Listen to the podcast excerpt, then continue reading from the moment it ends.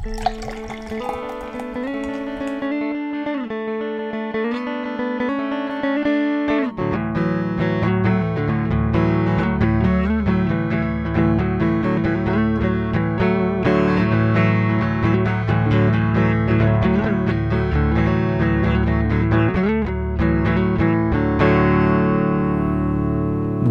back to No Beer Left Behind. I am Brian, here this evening with the one, the only Frank from Austin. Frank, how are you doing, buddy?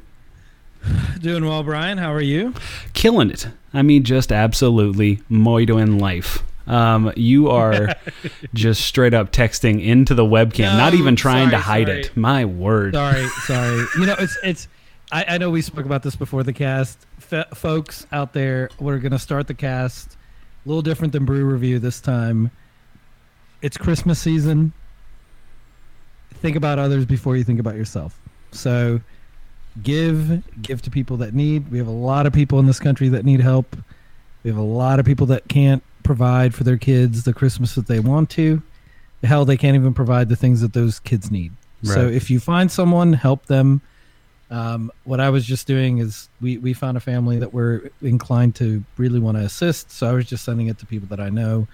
Accidentally dropped my phone in front of the camera, but um, yeah, it's you know it's important. It's it's it's it's what the season is about. It's not about the PlayStation Five, the Xbox One Series X, or whatever you're trying to obtain. Those things are always there. We have people literally out there drowning. They have no idea what they're going to do next week for food or, you know, how their kid can leave the house without Mhm. a coat. You know, help. Those are the people. That is what Christmas is about. It is not about you. It is about, you know, providing room at the inn, and we all need to remember that. Boom. So, Hell yeah. That's good. I, I can't fault you for blatantly texting in front of the webcam for that. I mean, that's, that's a good enough reason. I don't know. Have you? I'm sure you have uh, had enough web web calls where you figured out the positions to hold your phone without Dude. being. Okay, so the the phone the phone is one thing, but I- I'll say the other the other thing that's really strange. Okay, so yeah, everybody's figured out their tricks. Mhm. At what point do we go? Stacy, turn your camera off. okay, so so it's it's not the people that have figured it out. It's the people who so blatantly have not. that You're like, no one's expecting you at this point to have to have the camera on. yeah. You know, no, it's like answering the phone on a call with your camera. You're like, okay, we can all see you're not listening, Stacy. Just turn the camera off. Yeah, You know, you've like, alre- maybe maybe if you're expecting a call, don't even turn it on to start with. Yeah, and like leave a Um, note like, "Hey, I'm turning this off because I got a kid who's gonna run in here any minute." Whatever. Any- Understand any, any of that. Any of that. But, but most people work in environments nowadays where it's like, oh, he's not turning his camera off. Not a big deal. You know, like it's not. Yeah. It's not some inconsiderate thing. If you're participating in the call, who the fuck cares? Camera on, camera off, whatever. Um, I just find it funny that we've got this segment of society. I'm not sure 10, 15, maybe 30, maybe 60%. I don't know. It seems as though at my work it's it's a good 10 to 15 that you're like "Mm, you started this call with the camera on and now you're taking another phone call. Interesting. This is bold. Bold I mean, move. yeah, I'm not sure what this does for anybody uh, or anybody's interpretation of you as a person. Like I can't I can't see what percentage of this meeting you're getting out of like it can't be helpful for you yeah, to be at in least this. at least be you know kind of sketch about it. Don't just blatantly like take your headphones off, put them down, put the phone up to your. Yeah, no, this is a great day. Yeah, uh, sorry. Oh, God. Frank, you're on. You need to mute. Frank, mute. Oh, there he goes. Yeah, that's Yeah, it's like- hilarious. You know, and and then you've got the hyper conscious people who are like, yeah, I've got two neighbors down, someone doing remodeling. If you hear a jackhammer, and you're like, "Hmm, okay, yeah, it's a microphone. It's not, this isn't a sonic hearing device. Although I will say this, I had to do some. You you heard beforehand. I had to do some uh, voiceover acting in the last couple of days, and the garbage truck p- comes through crystal fucking clear whenever I'm trying to record. It's- let me tell you, there's a unique sound to a garbage truck. Okay. And, and it's also you're also recording with a little gain on. You've got a Oh, yeah. filter. Like all that stuff makes it very different. I'm talking about the average fucking laptop microphone. The, the people that I hear are headset. I've heard so many people. Today, this lady was like, "Yeah, I've got uh, some jackhammering going on in the street in front of me," and everybody's like. It's okay, we don't hear it. So she opens the window and puts the mic outside. Like, yeah, Oh, you don't believe me? it. You don't Yeah. believe me, motherfucker? Here it is. Um, I mean, no one didn't believe her. There was no doubt. Okay, you got jackhammering. Cool. No, we'll tell you if Oh, we hear it. oh, these she's like, no, let me put you right next to the jack. Do you hear it now? Obviously, we hear it now. Um, I don't think any of us volunteered to hear it. I don't think you said, "Hey, would you like to hear the jackhammer?" Hey, is it appropriate in this phone call to bring up the jackhammer? No, none of that was said. It was just silence, and then all of a sudden, you're like, okay, cool, yeah, it's jackhammer, cool. How- Kate's got a jackhammer in front of her house. It's awesome. How about the people who become like sports reporters on calls for shit that you do not want to know? And it's like I was on a call with with our customer support for uh, like our tech support internal tech support and he's like oh my god in the middle of me talking like through my issue that i'm having he's like oh my god the elementary school down the street's holding like a drive-through parade for the kids where the teachers are coming by and waving at everybody. I'm like, that's cool. Uh, Do you have kids? No. Okay. Well, I. So what? He's like, oh my, oh, the principal's ride by in a convertible. I was like, oh, okay. I don't, I don't give a shit. I don't, really don't. Unless that convertible catches on fire in front of children, I don't care. When that happens, I want the play-by-play. Otherwise, let's get back to this uh, fucking SAML login issues that we're having.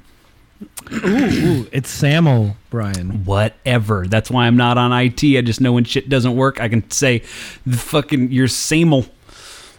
Your Sam L isn't working. Um, yeah, it's that's funny. That's good shit, though. I mean, I've said Sam L as well in the past. Oh, that's a Um, good shit. That wasn't so- the joke, Frank. God damn it. No, it wasn't a joke. The joke was good until you said Sam L, and I was like, whoa, whoa, Whoa. Completely, up. completely unrealistic. yeah. no one would be that Um, stupid. No, so so you know, you know, it's it's like Zoom has introduced us to a new way of working. Well, not Zoom in and of itself, you know, WebEx, all that Yeah. shit. Zoom's just a cheapskate company that made a bunch of money because people weren't prepped for it. Yep. Um, which is fine. You know, that's that's their lane. It's got great features. They made their money. It's got good features. It doesn't have good security. No, Um, terrible security. It's fucking highly so- unsecure. It's Yeah, basically so- the equivalent of leaving your wallet in a fucking convertible and then leave, going Yeah. into Walmart. So Zoom in and of itself is probably what we would compare to Microsoft FrontPage for developing a website. Okay, like yeah, it's it's, it's it can do some things. It can't do all the things, and it is not secure. So, mm-hmm. it, it, whatever you know, some companies will stay with Zoom, and good luck to them. But most companies will eventually switch to WebEx and you know standards, industry standards that you know are not Chinese based. Fucking Teams rules. I don't give a shit. Teams is great. Teams is great. Uh, uh, Google Google Meet is actually pretty good enterprise level. Oh, also for the Um, people at home who are listening who think to ourselves, themselves, Brian's in North Texas, Frank is in Austin, Willem and Parker in Tulsa. How do you do it? Google Meet. yep. We used to use Yeah, Google it's- Hangout it's- before, but it's what we do for each of our podcasts. And it sounds as good as most of the podcasts that I listen to. Um, And- outside of the ones that are like NPR, fucking, Uh, fucking- thimble tappers. Bling plong, bling bling. plong, Yeah. plong. Hold on, wait. Where's Vil- Where's Villain when you need him? Hold I on, mean, come Frank. now. you ready for this? Oh my god. I- honestly, I, I have not gone back to morning morning edition in over two years because of the amount of spit that you hear on a microphone. It's terrible. I had- so terrible. Like, I, I understand they talk a lot. I get that. Um, got to talk for what three hours in the morning. Mm-hmm. Yeah, give them some water. Maybe give them heavy water. I don't know. They're like seventy. you know, like water, nuclear treated water. Give them that. no, no, no, no, no, oh, no. oh. Sorry, totally wrong term. Correct. Holy shit. Yeah, slip of the tongue there. I meant thick water, not heavy water.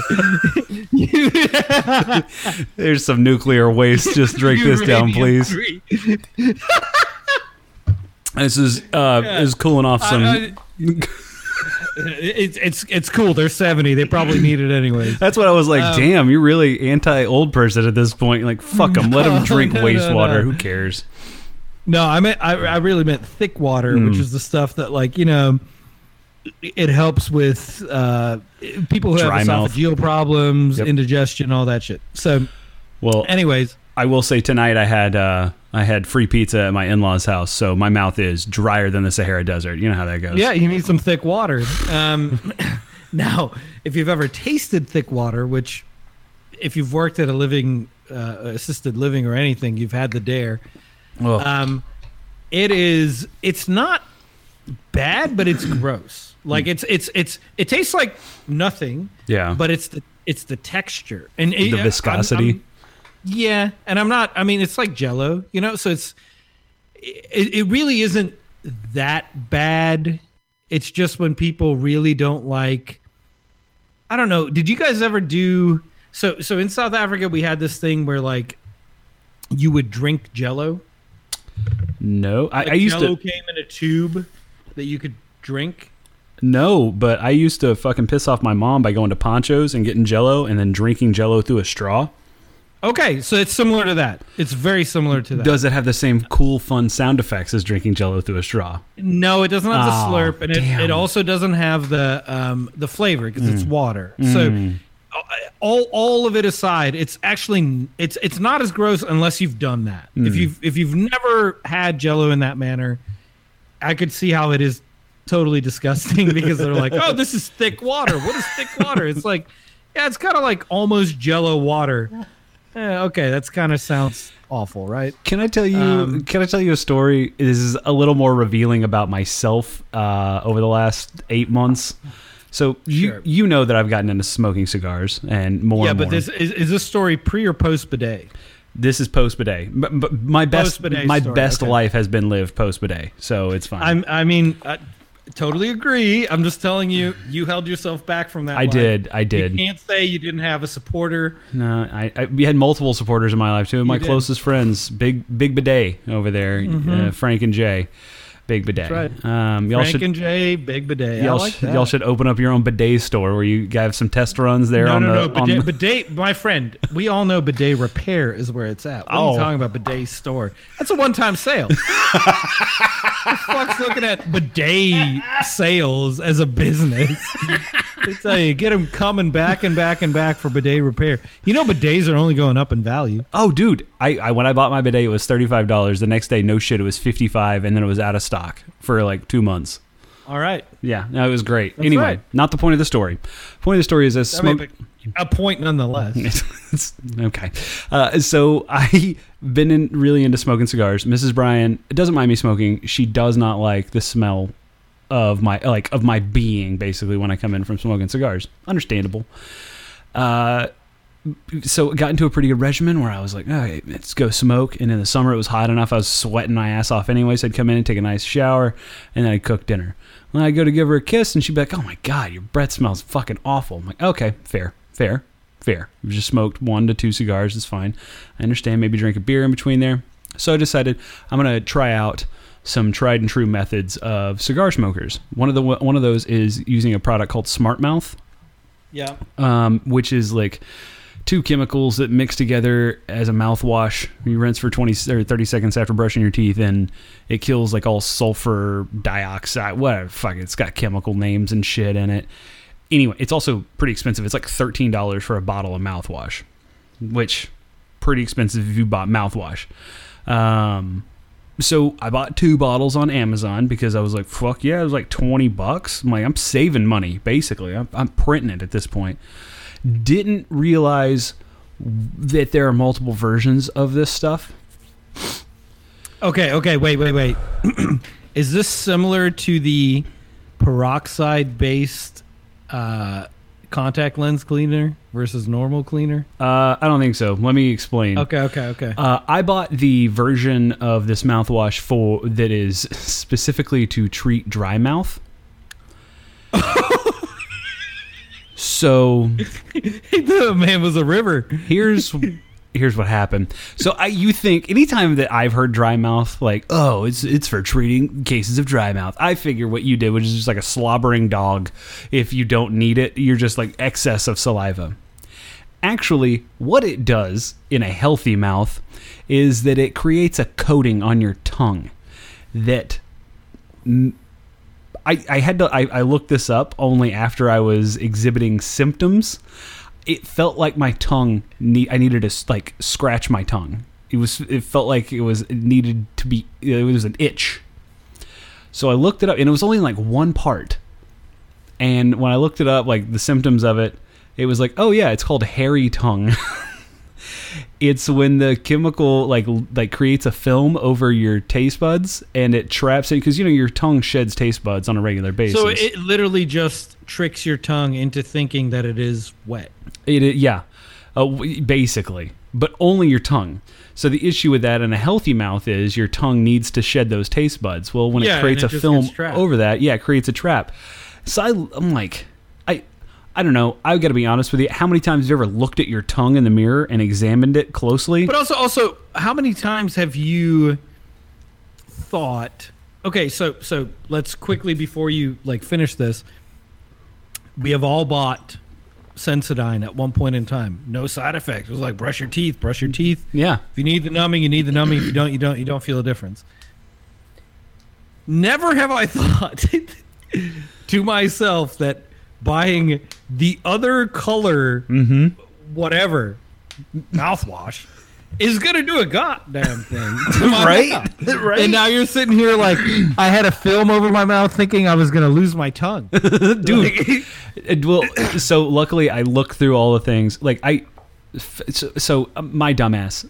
I'm gonna say dumbass, but I'm sure people listening they're gonna fall into the same category. I don't inspect my tongue every day while I'm brushing my teeth. I hit the old shush shush shush, brush the teeth, brush the gums, get in between there, finish up, hit the old tongue, make sure it's scraped off and clean, and then we rinse and we're good to go. That's yeah, just normal, normal people. so I made it through a bottle of this mouthwash and was about a third of the way through the second bottle. So this is about a month, month and a half of use. Also, these bottles are not very big for fourteen dollars. So I tried to and use they're them. not. Well, first off, they're not that cute. the first off, they're not that cute. Second, they are go th- you go through them pretty quick. Uh, so I was like, oh, I'm only gonna use it when I, I'm smoking cigars. Yep. I feel like that's a fair move. I will say uh, this stuff really does work, and uh, I've since bought the non fucking dry mouth version of Smart Mouth. It's fantastic. I actually taste things better in the morning, uh, in general, like whether I smoked or not. It's really cool. It, uh, kind of resets your your taste buds when you don't need fucking dry mouth. Um, but like I look and my tongue is like green colored. it's like this greenish yellow color. I was like, oh my god, to the point where I was like, oh god, that is not supposed to be that way. like I'm like going through and just using just hard alcohol mouthwash, you know, the the Listerine, but the Walmart version of the Listerine that basically is fire in a bottle. Just like I was like, oh, I gotta fucking clean my whole mouth now. Took about a week and a half back to normal. Stopped trying to scratch my tongue with my fingernails. Everything was fine. All I'm gonna say, the moral of the story: don't buy dry mouth shit unless you need dry mouth shit. But it's it's okay. So it's the same thing with contact lens solution. Okay, okay. be super careful. Uh, if you ever see something that comes in a two solution packet, there are people that have. I don't. I don't actually know when this is appropriate. I think it's when people have like serious eye infections and stuff. Yeah. Or they're on like They- medication that has to be specifically treated. Yeah, so they they they use a contact solution combination that's like a peroxide solution that kills the germs on the lens, and then they use some kind of neutralizing agent to be a contact lens again, right? Mhm. Holy shit! so I didn't know this. I had no idea this was a thing, and uh, I bought my wife and I some of this solution, but I didn't need it right away. She needed solution. So on the package, it's like kills all bacteria, kills da da da da da, no dry eye, whatever. I was like, oh, perfect. This is what we need. neither of us had ever heard of any of this shit. So obviously, it's Contact Solution who goes, "Oh, let me read all of the fucking directions." Let me tell you, if you buy a two-stage solution of any product, read the directions. It's probably doing some extra shit that you definitely don't need. So so so the wife puts her contact lenses in the normal case, puts this solution in, which is like ninety nine percent peroxide. Um, well, needless to say, puts the lens in, ends up with an eye ulcer because of the burning of Oh, the retina. that the God. fucking oh my does. god! Yeah, luckily you like the washing out with the neutral agent is pretty quick, so it, it, it was, you know, it, it was an ulcer, but it was not uh, debilitating. So her eye has recovered, and you know, but God. definitely, in the case of the contact solution 101, you are supposed to take the peroxide, uh, take your contact lenses out, and then soak them in the neutralizing agent for five minutes, and then put them in your eye. Oh, Um, so it's it's it, I mean it's a strong solution, but it it neutral, neutralizes pretty quickly. Um, yeah. So, needless to say, to your dry mouth experience, to the contact loose contact solution experience, uh, yeah, go ahead read all the instructions. um, if you're buying something that looks bold, I guess. Uh, Sensodyne, buy as much as you want. That shit doesn't do shit. It helps people. It might numb your gums a little bit, but uh, who cares? Um, it's not a film on your mouth, and it's not a, uh, uh, an ulcer in your eye. So, oh my as it were. Uh, so I'm gonna get into uh, is a classic Willem time uh, beer beer uh, count or beer what we're drinking. Uh, I uh, started out the podcast drinking uh, Foster's Premium Ale, what we talked about on the last cast. Oh yeah, that's Kentucky for beer. Uh huh. Kentucky. it's Fort Worth for beer, technically, Frank. Fort Worth for beer, but this is it depends on which part of the country you land in, but yeah. no. Actually, I think this one, um, like these, I know, it was brewed in Fort Worth. Okay. Well, no, I mean the 25 ounce cans are only brewed here.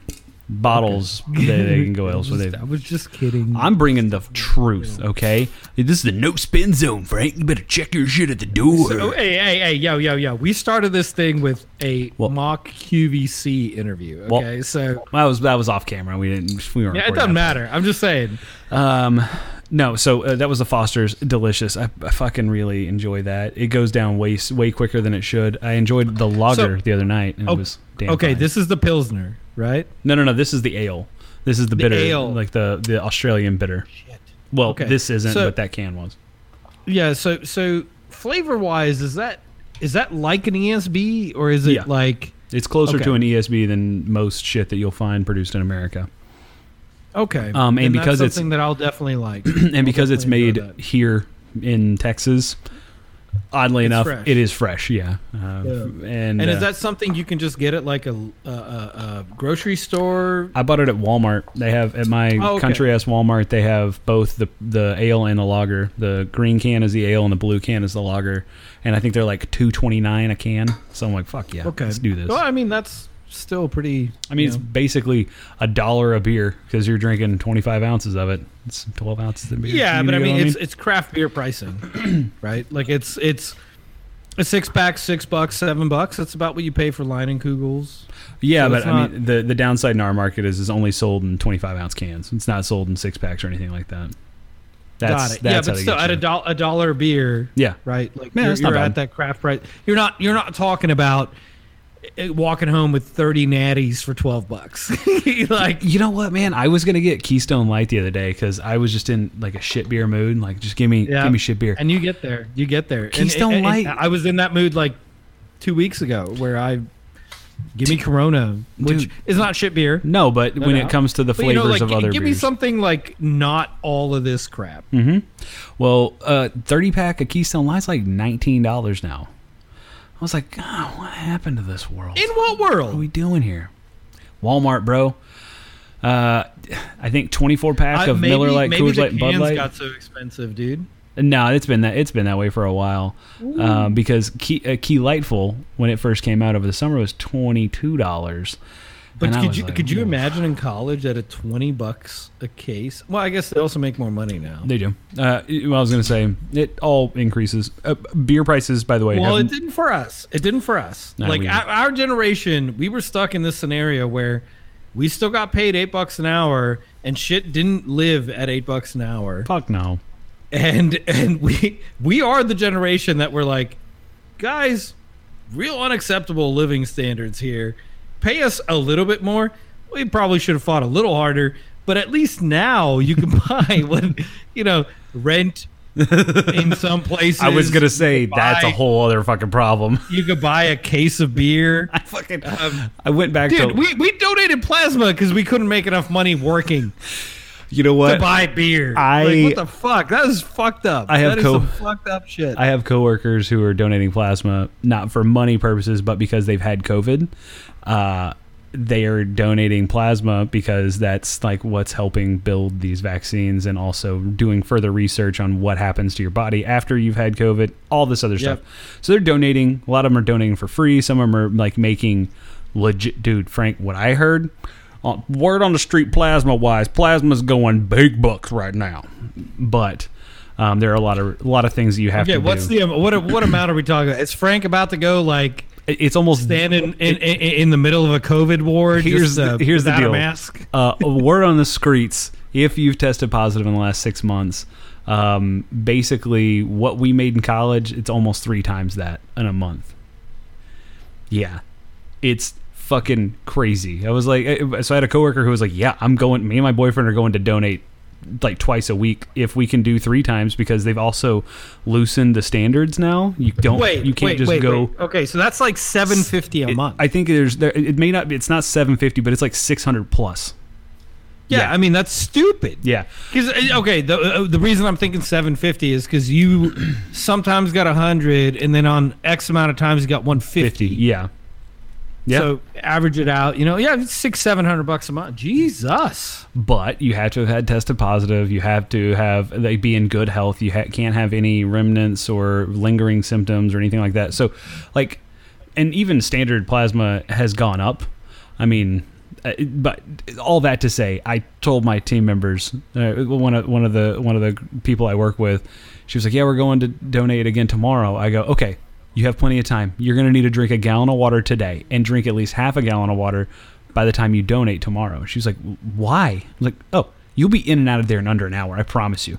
That shit will just flow out your body." She was like, well, eh, "Don't they do it uh, based on you know the way the the speed at which your body like can go?" I go, "No, it's all about liquidate liquidation, baby. You make sure you're hydrated and you can get that shit Yeah, yeah, yeah. Flowing." Yeah, and I mean it cuts it cuts five ten minutes off your off your time, but it's it's like first off, so if you get in there and they can tap your vein right away, that's a miracle because ninety percent of those people are training to be Phlebotomist. I got the old money vein, Frank. I got this shit. No, me, it's, me too. It's me still too. marked. I mean, I've got, I've got me, me as well. I mean, uh, like, if if you have a vein that pops up, you're good. Uh, it's the people who, which I think ninety percent of the people we had did not have that vein, even though they donated regularly. yeah. Um, some of them would uh, every once in a while come back with an entirely purple arm. Oh, you're talking about my my roommate Mike. So mine, Mm-hmm. I just want to call it out. My vein doesn't stick out off my arm. I've got pretty. I got I got thick boy arms. But what I have is uh, uh, a previous. I don't know how to say this. Uh, the the bullet's been going through the target in the same place every time for long enough that it's oh, a nice. heroin addiction. He it's a- means heroin addiction. It's a nice divot. It does look like I did have a problem shooting Yeah. up a long No, time ago. so yeah, you've yeah you got a nice vein right there? yeah. So that that has never been an issue in my life. Yeah. like You can almost pull someone that needing out. to find a vein. I mean, it's just not even an issue. I could gain hundred pounds and that vein would still be there. It's a massive fucking vein. So- like it runs literally. If if I wanted to kill myself, I probably would slit my Your elbow. like I don't think that's. I don't think that works. I'm no. I'm no expert, but I don't think that's gonna do it. I wouldn't slit my wrist. It would just be right at my elbow joint. I'm Um, afraid I would catch that on like a doorknob or something and bleed out in the kitchen. Yeah, I mean it's massive, dude. Like, look at how fucking big that thing is. That that that pop dimple right there. That's just vein. I know, I know. I can, like- I can on literally. this side. There's nothing like that. Uh, It's weird. So, in any case, that was my money vein, and it got, yeah, it got milked. Um, so so I, I came, I came, I came, like clean about why I know what I know about donating plasma, and they were like, "Well, hey, what- did you donate plasma a lot?" I was like, "Oh yeah, in college, that's how we paid for a lot of parties." What do you, what, no, and then no, I was like, "Oh shit!" What do you mean by what? Do, what do you mean by a lot? uh, we limited out. What is it? What is what is a lot to you yeah. in college? what is I mean, is a lot. A lot to us was like at least four to five times a month, oh yeah, and it would go into a central sort of kitty. Yeah. And then the next month we would throw, or sometimes that month, it just depended. We would throw massive parties with it and not charge anybody for booze. No, and we would No have one. decent booze too. It wasn't Montezuma we- tequila. No, no, no. I mean, we had at that point Skyy vodka was some of the best shit you could buy in the vodka game. That wasn't Grey Goose. And we had a handle of Patron. handle of Jaeger. That was my go-to. We had a handle of Jaeger. We always had uh, this thing that we we made homemade Kahlua, which was our Everclear trash punch, but it was No, actually made with good coffee. Don't say it's trash punch because we served that out of gas cans. We did. We did with uh, with milk, good milk.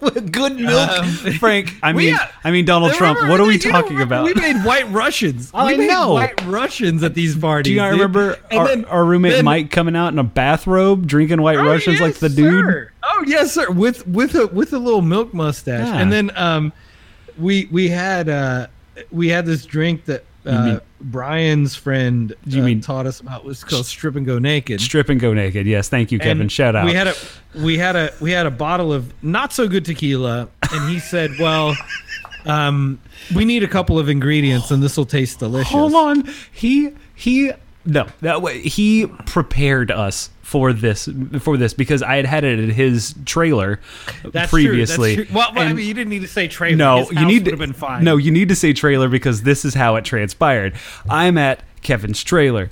Kevin is like, I got the stuff you need to taste, and I'm like, I don't like where this is going. There's just two of us in this house, and then he goes, No, it's it's this, and he goes, It's strip and go naked. I go, It's not making any better. There's still just two of us in this house. None of those activities I'm okay with. Anyway, he he was like, no, no, here are the ingredients. You ready, kids? Get a pen and paper out because you're gonna want to jot this down. It is a can of frozen limeade concentrate. Delicious. Can okay? What you do is you take that can, you dump it in a blender, and what you do is you take a bottle of tequila and you fill that can up a with full, tequila. A full 750. a full 750. Well, it's not a full because the can is only like 20 ounces, but still, you think about that's 20 ounces of fucking no, tequila. no, okay, okay, okay. Sorry, sorry. We did two cans. We Well, did two well, cans. well, we made it and to- then the full bottle. We made it to size. You know, we fucking Correct, scaled correct, up. yes. But then, oh, we're not done, kids. We're not done. The, the the fucking can of tequila, you throw that in there. You pour at least one can of cheap beer in. You fill the blender with ice, and you blend it together. And delicious. it's stupid good. It well, uh, Mm-hmm. you know what, Frank? I'm going to be honest. I'm going to go on a limb here and say we haven't made it in over a decade. So No, you think no, our okay, so palates? first I think our palates may have refined a bit. I th- no, I think we need to make it again. Uh huh. Um, first, uh, second, this is no different than the frozen margarita with the No, beer upside down that they the serve. beerita. Yeah. but it's actually properly done. It's honestly, artisanal. the name "Strip and Grow Naked" sounds a bit risque nowadays. Well, yeah, no, it's passe in I'd 2020. It is passe. I'd say it is much more of a refined cocktail oh, revolving revolving around your beerita oh, that is actually married in the cup. Mm, oh, Um, it's a wedding of flavors. It is a wedding of flavors. Webster's So- defines wedding as a, a blending of metals coming together under heat. Remember Michael I will- Scott at that Phyllis's Yes, wedding, yes. and he defines Scott, welding yeah. instead of wedding.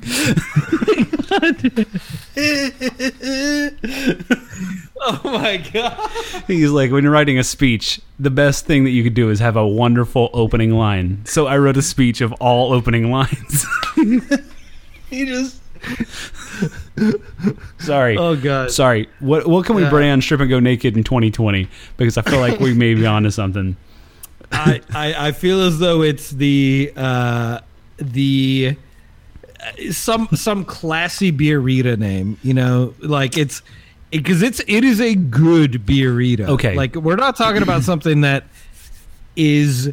Yeah, granted, it was a while ago. There's probably some refinement that needs to take place. you know what, I bet- a little bit more liquid, not bet- just straight up concentrate. No, I bet what we can do is add a little Cointreau, add a little orange liqueur, oh, something like yeah. that. That would Ooh, set that boy, bitch a couple off. of lime squeezes. Fuck yeah! Give a little. Maybe I mean, it doesn't have to be good wine. An orange, throw that in there. We got ourselves like fucking Marcus Sangria is what we got. That's right. What what what? Yeah. Margamosa. Maybe- that's what we're gonna call it. Maybe we just call it My Maria. Are you singing the Brooks and Dunn version or the other version? Uh, you know, it's no, it's the Margarita Beer Mosa version. It's our own version. Fun fact for all you country music lovers from the Do mid whatever you '90s: want to. the Brooks and Dunn album "Borderline" uh, was my first CD purchase. Yep, that's it. And they had a song on there called "My Maria." Now, what Yeah. I switched the words to so cleverly in my ripe age of nine years old was diarrhea. Oh, dude, and nailed it! just nailed it! fucking Absolutely nailed crushed it. You know how mad my mom was on a regular basis anytime that I- I- fucking song listen. would come on. First off, I bet that got you laid multiple times. Oh, so I was beating pussy off left and right. Uh, the, the the real follow and, up. and and what else mattered at nine years old? Nothing, bro. It was fucking.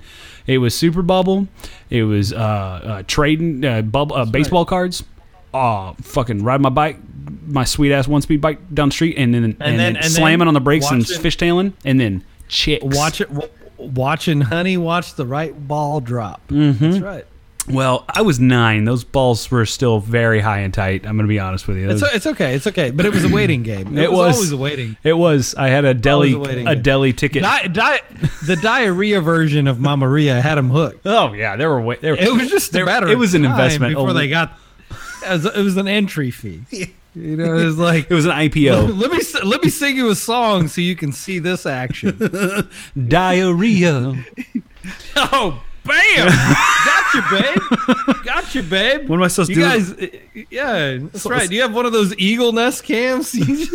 You just so you can monitor. It's it's just all moist. It's all. It's just all I'm gonna say. Everything's wet. I don't know what's Could going you on. imagine some some little dude walking around with an Eagle Nest cam for his girl? Like, Yeah. Oh. Ugh, oh, she's gonna be honey, sitting on this I think it just anytime. hap- I think it just happened. I think it just happened. I can't remember the I'm rest. ready. I can't remember the rest of the lines, but I'm gonna be honest. Uh, I think I said something like the the sunlight or the the the spicy brown surely hurts my thighs or some shit like that. It was a bad. I mean, come on now, come on. it got better. It got better, bro. Like I, It, it only got better with time, honestly. I mean, it, it's, it was so bad. uh, you real you, you you probably had your choice of the litter. Here's the then. here's the deal. The fact that my my family didn't fucking strangle me on a regular basis when I was a child is amazing. And I really should give them more credit 30 years later that they didn't fucking kill me. They're just like, you know what? Brian's a real pain in the dick. We're going to leave him on the side of the road. And maybe some maybe some kid singing about diarrhea doesn't deserve this earth. like, uh, hey, what are we, sp- what, what are I'm, we, I'm not making that decision. It's just God's will. yeah, listen, I'm going to put him in the middle of I 35. If he makes it, he makes it. That's all I'm going to say. I'm just, yeah, I'm, not, I'm, I'm going to give him every opportunity. It's going to be in the median. It's gonna no, mean, no. It's gonna be on the backside of this hill at night. I'm not an absolute, absolute murderer, but you know, I'll give him a chance. Speaking of absolute monsters, um, Total Wine can kiss my white dick. Um, I bought a beer that I was really hyped about because Total Wine promoted it on their app. They were like, you know, because I don't know if you know this or not, but I am a Grand Reserve member at Total Wine. So, so, so, Hold does on. that come with any benefit? It does. I'll cover those after this. Okay. Uh, so uh, this beer is promoted based on my shopping uh, habits. It's like, oh, if you like this, then you'll really enjoy this. Well, the really enjoy this is Bitburger, which honestly, in the big list of big German beer names, I'm not a big Bitburger fan, but this is a collaboration with Sierra Nevada. Love Sierra Nevada, and I love their collaborations with German beers, like uh, their German brewers. Okay. Hell yeah, I'm gonna give it a shot. This is their triple hopped lager, and Frank, strap in. The way they spelled hopped, they did H O P apostrophe D. Waka waka Oh, waka God. waka. Yeah, New World. That's some New World shit. Uh, so it has like I can taste. The first thing I noticed is this thing's old. I didn't even look at the date because a lot of times I get. I've been trying to be more forgiving on date codes and be like, okay, the beer's five months old. I'm gonna drink it. I'm gonna probably enjoy it just as much. Don't think about it. Just drink it and enjoy. Frank, I really should have looked at the date code, but I couldn't because the way this beer was wrapped, it's six cans and there's just a plastic wrap around the outside. And it's like printed plastic, so it looks nice, but you can't see the bottom of the can, which I can't really show you without spilling beer all over my laptop. But I will read this to you. Don't know exactly what this means. Uh, for most people, probably don't know what this means, so I'll just read 2020.01.28. So what that actually means is this beer was brewed January 28th, Yeah, January, 2020. So it's coming up on a birthday soon. It's about 10 months old. And I'm going to tell you, it tastes like it's about 22 months old. This beer tastes so rough. But here's the deal I can taste how good it used to taste behind all the oxidation and shit that is going on. Yeah, in but that can. sucks. It That does suck. sucks. Uh, it's So, do they not have a date print on the actual plastic? I didn't look. You know, I, I'm not going to run them down too hard as far as that goes because if they did print it on the plastic somewhere, a lot of times like uh, uh, wrapped cans, I, like I the mean, boxes. so the only reason I wait, the only reason I ask is because if it's not on the wrapped plastic, it's on the liquor store. yeah, but it's total wine. I mean, I, it's one of those like, what do you? You can go back and they're like, "Ah, I, fine, here's your eight dollars. Shut the fuck up. Which, what I Which guess that's fair. okay. I mean, that's that's fair. but at the same time, like it, it bums me out as a consumer because I really wanted to taste what that beer is like fresh. Um, but all that to say, uh, it is funny that it is a German twelve ounce, uh, a German twelve ounce can.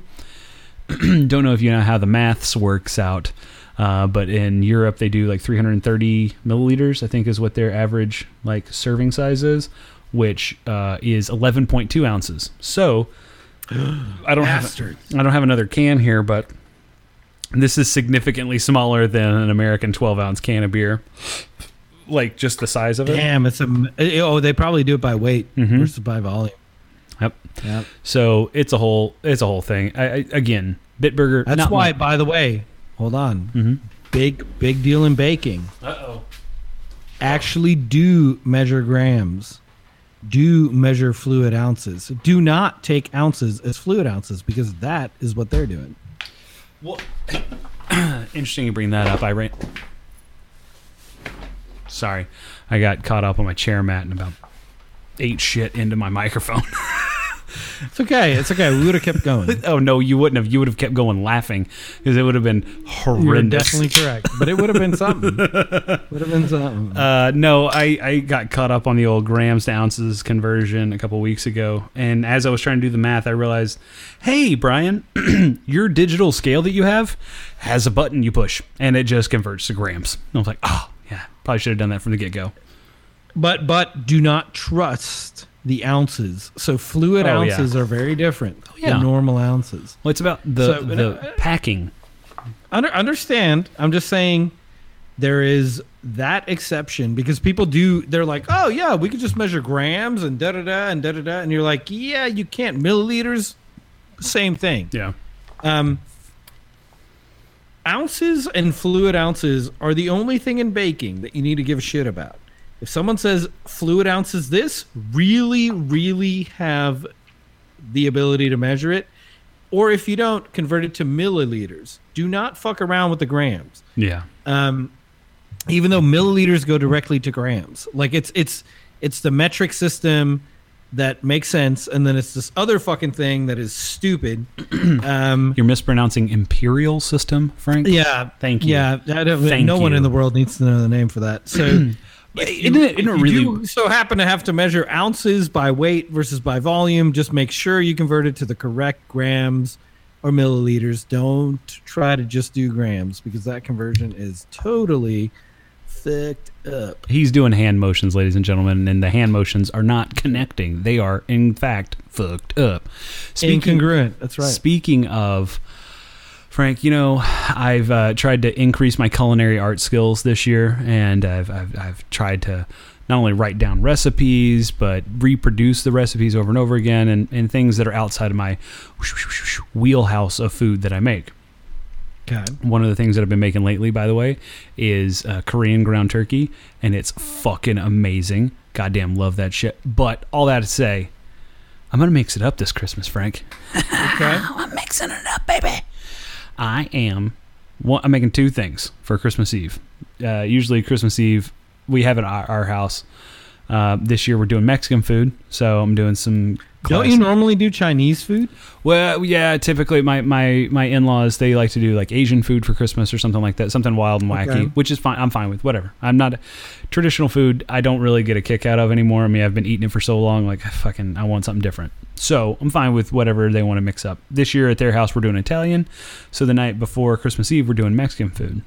Which I am gonna make a bastardized like Mexican lasagna. It's just gonna be like comfort food, cheesy as fuck, chips and tortillas and goddamn. Gra- it's gonna be awesome. So- but So can I give you? Can you give you something just for that idea? okay, Okay. There is this old lady on YouTube. oh no no no, you've you've told me about this old lady. Okay. Yes, It- it- De Mi Rancho a tu cocina. Okay. Just, I know you're gonna make this lasagna, whatever. yeah, Ideas for flavoring the chicken or the beef, whatever you're doing. Go to her YouTube channel. The shit is incredibly easy to replicate. It's Okay. super cheap and it's so fucking good.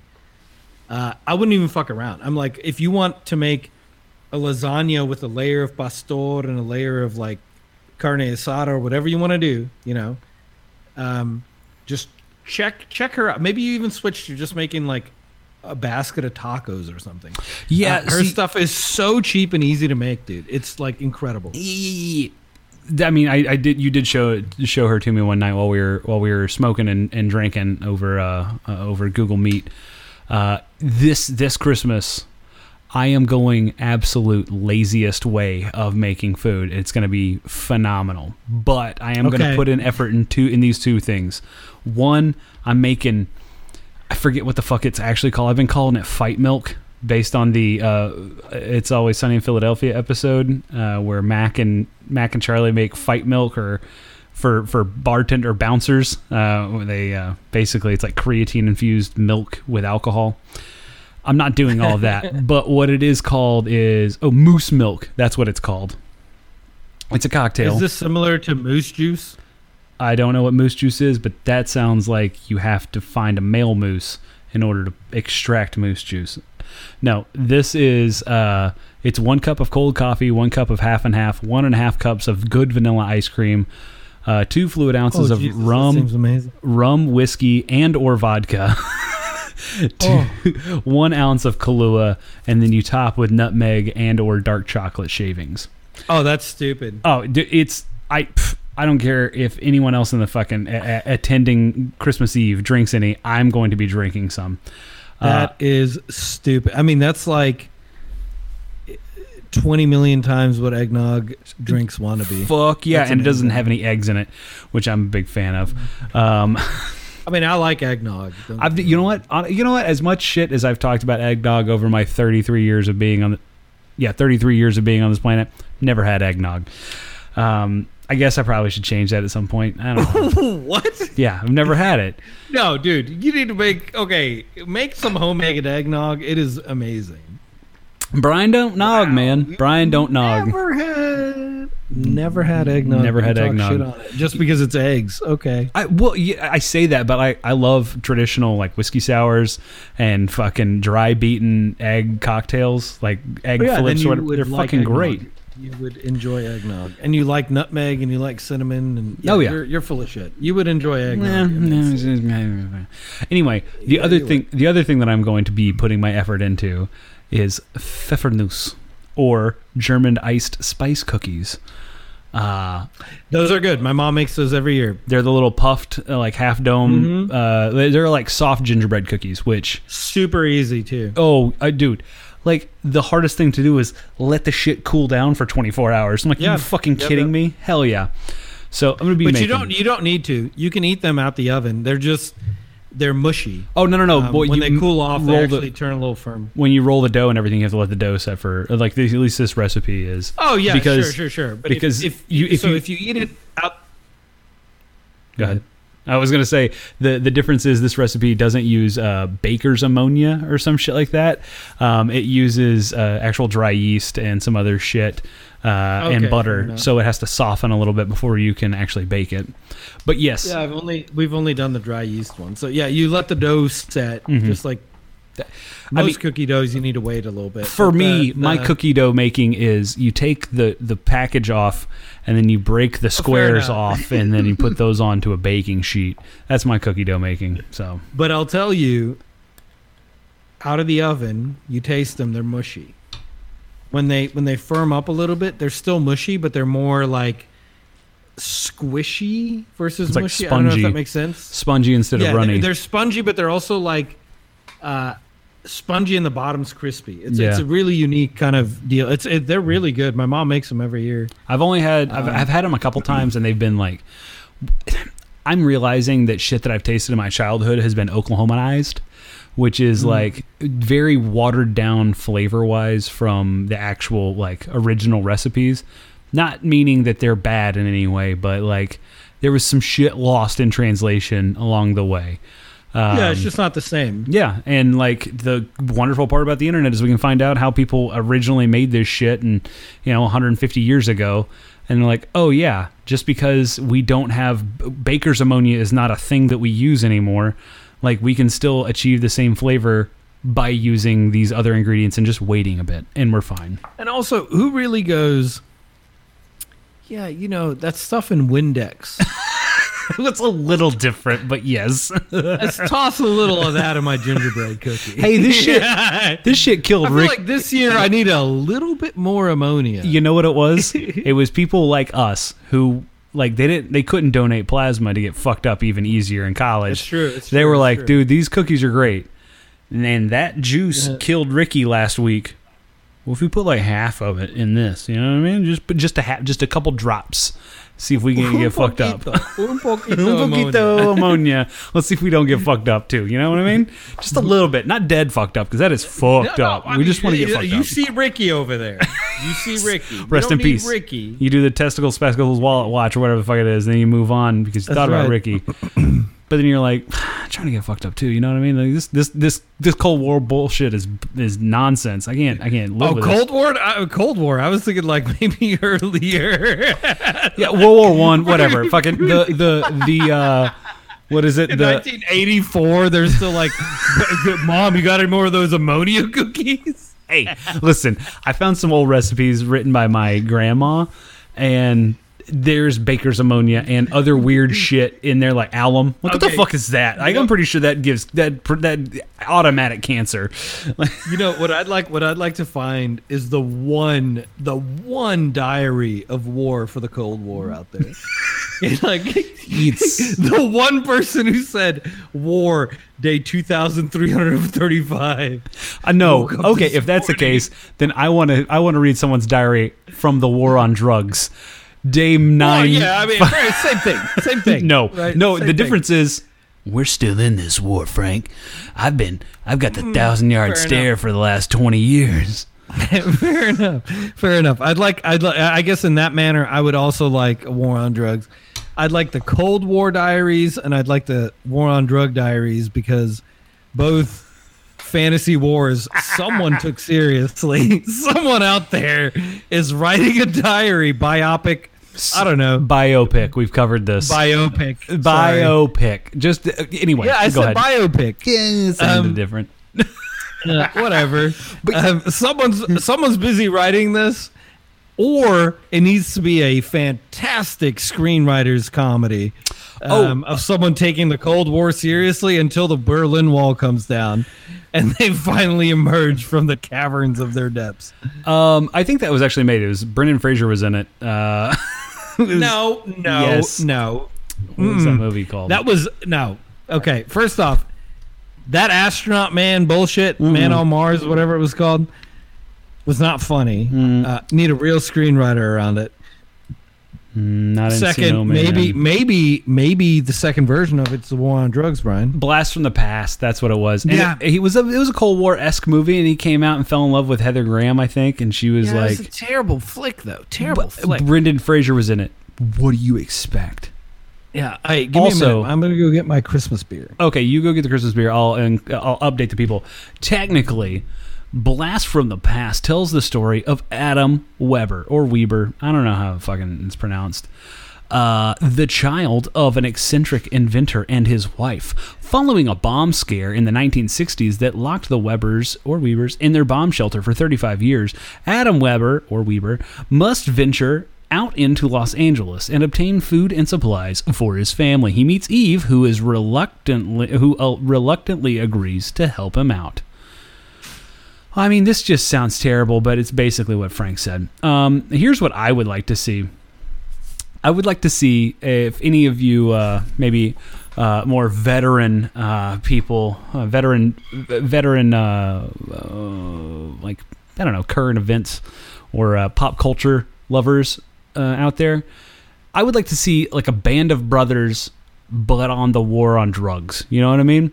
Like you know, the band of brothers was like World War II, like heavy, heavy drama. Like, oh, will they? Won't they? recover the body this week or whatever the fuck it was. But like war on drugs esque. So it's like, will they, won't they plant this kilo of cocaine on this person of color? That'd be great. Uh, and then we just, you know, uh, uncover the systemic uh, roots of uh, racism within our police departments. You know, I think that would be helpful more than anything else. But I digress. Um, ladies and gentlemen, I am drinking uh, Frank as Frank pours himself a Christmas beer. I am drinking my third beer of the evening. Uh, you might have heard of it. It is. It's difficult to pronounce. It is Lane Stare. Oh, I'm sorry. Lone Star. Lone Star beer. And um, interesting. Lone Star has a period after it, as if Lone Star is a complete sentence. Um, I got to be honest with you, it's a bold move by the Pabst Brewing Company to just make the name of their beer a complete fucking sentence. Obviously, we all know it's the national beer of Texas, and that is a registered trademark. A lot of bold, bold moves made by the Pabst Brewing Company out of Los Angeles, California, via Russia, and the oligarchs who fucking own Pabst Brewing Company. That's right. Uh, speaking of Pabst, it, was, it came out this week that Pabst is shuttering their craft brewery that they had built up um, that had three beers in its portfolio, all of which were fucking terrible. There were different variations on amber ales, both hoppy, malty, and shitty, all of them containing the latter. Oh, Frank is drinking Tupps. The uh, is this the fucking holiday ugly sweater, ugly sweater Yeah. holiday amber ale? Yeah, and I, I, I've actually, I've decided, and I know it's an individual uh, decision, but Brian will also tell you that my my enjoyment of spiced beer is it's rather limited. Um, I normally get very put off by overspiced, and a lot of them are just overspiced. Well, you're Like, also I- I- I- sensitive to that those spicings too. yeah, in, in in a manner, in beer. I mean, Yes. I, I like nutmeg in like spiced wine and stuff, you know.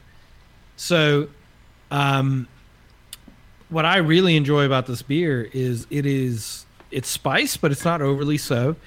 And then, more importantly, when it comes to the uh, um, the overall fact that it's an ale, an amber ale, it's it's a good amber ale with spices, uh, Yep. and it balances it itself out. So, yeah, huge fan. A great can design too. It's like an ugly Christmas sweater, but not ugly. It's like yeah, a cross stitch Christmas sweater. It's it's cool. Uh, Tupps does a great job with their branding. Regardless of what you think about their flavors of their beer. They do a great job branding their beers and being upfront with what flavors are going to be in their beer. So, like with their uh, DDH series and their TDDH series or whatever the hell they decide to call those, they do a really good job of. Uh, explaining what flavors are going to be in there and then actually following through with those flavors in the beer. So I appreciate that as a consumer and as a person who buys things based on what the can says. If it says it's an amber ale, it better taste like an amber ale. 903 fucking looking at you with your ruse red. Get the fuck out of here with that bullshit. Well, I mean, really, any beer that 903 makes is no, never it was, it was, it was a fucking it was the first one. It was a whole thing. But you know what I mean? Like you buy something that says something, it better be something. A Uh, hundred percent, a hundred percent. And I- I'll say the one thing that'll catch people off guard, uh, if you've not done a lot of Christmas ales, uh, Christmas stouts don't normally go in this direction. well, stouts or ales, but I know what you're saying. Uh, y- y- you know what I'm saying? Okay, so um, heavy clove, like super heavy clove in this beer. Well, in, Um, in the Tupps beer, Yes, okay. Yeah. And I know a lot of people don't like cloves. So if you if you don't enjoy the flavor of clove, to me cloves is the season, right? So it's like It depends on where you're mind it. raised. if you if your family put cloves in their turkey and or ham when they're baking it, exactly. that's that that's your connection to the season. My family Absolutely. didn't put cloves in, so when I tasted clove in food for the first time, I was like, "What is this exotic spice? And where is it coming from?" You're like fucking angling. I'm like, "Oh, okay, that makes sense, I guess. Whatever." So if, if you if you're not to Brian's point, if you're not used to cloves, um, I wouldn't let this be my first venture into the, the Okay. subject, because it, it's a creamy clove, right? Like the ale in and of itself is is already kind of like full bodied. You've got this mouth feel to it. You add the cloves to it, it's a lot. It is a lot, but it is it is very pleasant because it's subtle. Okay. Uh, it doesn't overwhelm you, but if if you have never had cloves before, you'd be like, "What the fuck?" It's it's like if someone gave you something with uh, curry in it, Mm. right? But it was a subtle curry flavor. You will never not be able to taste the curry. Yeah. Like, oh, what the hell is that? Shouldn't be your first time drinking a beer. um, Hey. so yeah, I, so, but you bring up a great segue into a little bit of a, a boost uh, into what we're doing behind the podcast mics coming out on Instagram at No Beer Left Cast on Instagram and our YouTube channel at No Beer Left Behind on YouTube. You'll see me, myself, Brian, uh, breaking down six of my favorite holiday or seasonal beers. So the Christmas, winter seasonal beers um, that I look for every single year and uh, you'll you'll see me in uh, my comfy no beer left behind PJs, and uh, I'll be breaking down what makes seasonal beers so fucking special. And one of the beers that we're doing, just a little sneak peek, is I'm doing RAR's Winter Warmer. And the bourbon barrel aged winter warmer from RAR. Talking about what makes winter warmer so special and what makes bourbon barrel aged beers in general special in the wintertime. So, if that interests you, be sure to check us out over on our our social media pages on Instagram and on YouTube. So, Frank, thank you for that little segue. I appreciate it. yeah. Are, are we doing a co a co tasting of that? I did not buy multiple beers for those tastings. I'm very, very sorry. I just want to. No, I mean, I What? could buy the beer here, can't I? Or no? No, I think you can. Uh, so, uh, uh, fair, fair enough question. Um, but uh, what we're doing, what I'm doing, is uh, doing you know high quality video, uh, video. Oh, work it's like a full filming. Okay, fair enough. Fair yeah, enough. something's going on with the That'll be audio. good. That'll be good for the viewers. Good treat for the viewers. Okay, sorry about that. We had a cable issue, um, which we've had. This has been. I mean, we, we, we, we know how to troubleshoot on the fly, folks. Been doing this shit for five years. You know, we know what's up. That's right. That's right. So, um, yeah. So, audio issues aside, uh, what I wanted to say, and not sure how it marries with the audio issues exactly, but um, well, we were talking. we were just talking about. Uh, like, uh, uh, but while we were fixing the audio issues, uh, Frank was talking about like, oh, you know, we we have our setup here, and everybody has a, a very different setup as far as podcasting goes. But that's like the quality of our audio is something that we kind of are proud of. at least. Yeah, yeah. I mean, well, the audio issue definitely brought that to mind. I think the the, the thing is is, um, so okay, long-winded story nonetheless. I'll tell it. Um, so I I have been part of a, a fantasy football league here for the past uh, ten years now, and um, it's kind of like you know left college. Some of my buddies wanted to start a league. We started a league. It was eight teams. Now it's up to twelve. It's it's a really good way to stay in touch with, you know, like obviously Brian and I stay in touch via the podcasts and other shit, and Parker and I stay in touch in the same manner. Uh, these group of friends, uh, we get together once a year and do fantasy football, and it's a great time. Um, and so uh, we've we've done this now for ten years, and the first three years I was terrible. Um, uh, a because I was working a shit ton and didn't have a ton of time to devote to it, but more importantly, I had I had no I had no inclination to. Okay, so I had another league that was like a hundred dollar entry fee, and then I had this league that was ten bucks, and I was like, "Fuck the ten dollar league! I'm gonna try it with a hundred dollar." It was literally the le- the the FX show, the league, but with Frank. He has his his burner league, and he has his like try hard league. exactly. I had my cost benefit in my own head, and Yep. it, I mean, I won the other league, so I was like, "Oh, cool, not a problem." The other league didn't play this year because our commish had some issues with the NFL, and that's okay. It's fine. I have my issues too. It's Yeah. totally agreeable. Um, but um, so so three years running, I got. I, I think I got eighth place, and then I got 10-10, which is Sacko. Not a no not Sa- a good showing. no, we had no, we had no Sacko rules though. So, I- for two years, I was like, what I am going to do is get because our league rules are you get to keep a player for the same price for two years after you pay that price for the player. Right. Okay. So it's fair. If you if you find a diamond in the rough, you get to keep him for two years. That's how it works. Um, so you, you you did a good job scouting and drafting. It's like, you know, and then the third year everybody gets to bid on him, and there's a little bit of a, a, a sort of a, a, a franchise uh, uh, discount, but it's not a lot. yeah. Um, so in any in any any any case, I uh, I essentially first year sucked. Second year, I was like, I am going to suck because I need to suck for two years so I can build a team. I've got to can just- suck. yeah, then I just roll over. There's no, No. way I can not suck this year. I have to suck. Absolutely, dude. Okay, so if you look at these these league records for worst teams, they're still my teams from back in that day. That's like, embarrassing. You have to try to be this bad. I had I had people who like were rookies and on the bench of their team that I was like, they're gonna be good next year. I'm not fucking around. I will lose this season because the, the Sacko had no penalty. Right? Ah, okay. There was no penalty for being the worst. So then after they kind of heard because I told uh, Andy, who is who is a good friend, what I was doing, apparently that made it up the chain, and they were like, "Well, I guess we need a penalty for losing." You fucked up, Um, Frank. no, no, I didn't fuck up. I took advantage of it. I've been better off. no, I mean you So- fucked up by telling someone. You got to keep that shit tight-lipped. You It's don't true. say anything. true. I guess the strategy should have been kept close to the vest. Yep. But in any respect, I uh, I have finished no worse than third for seven years running. Jesus.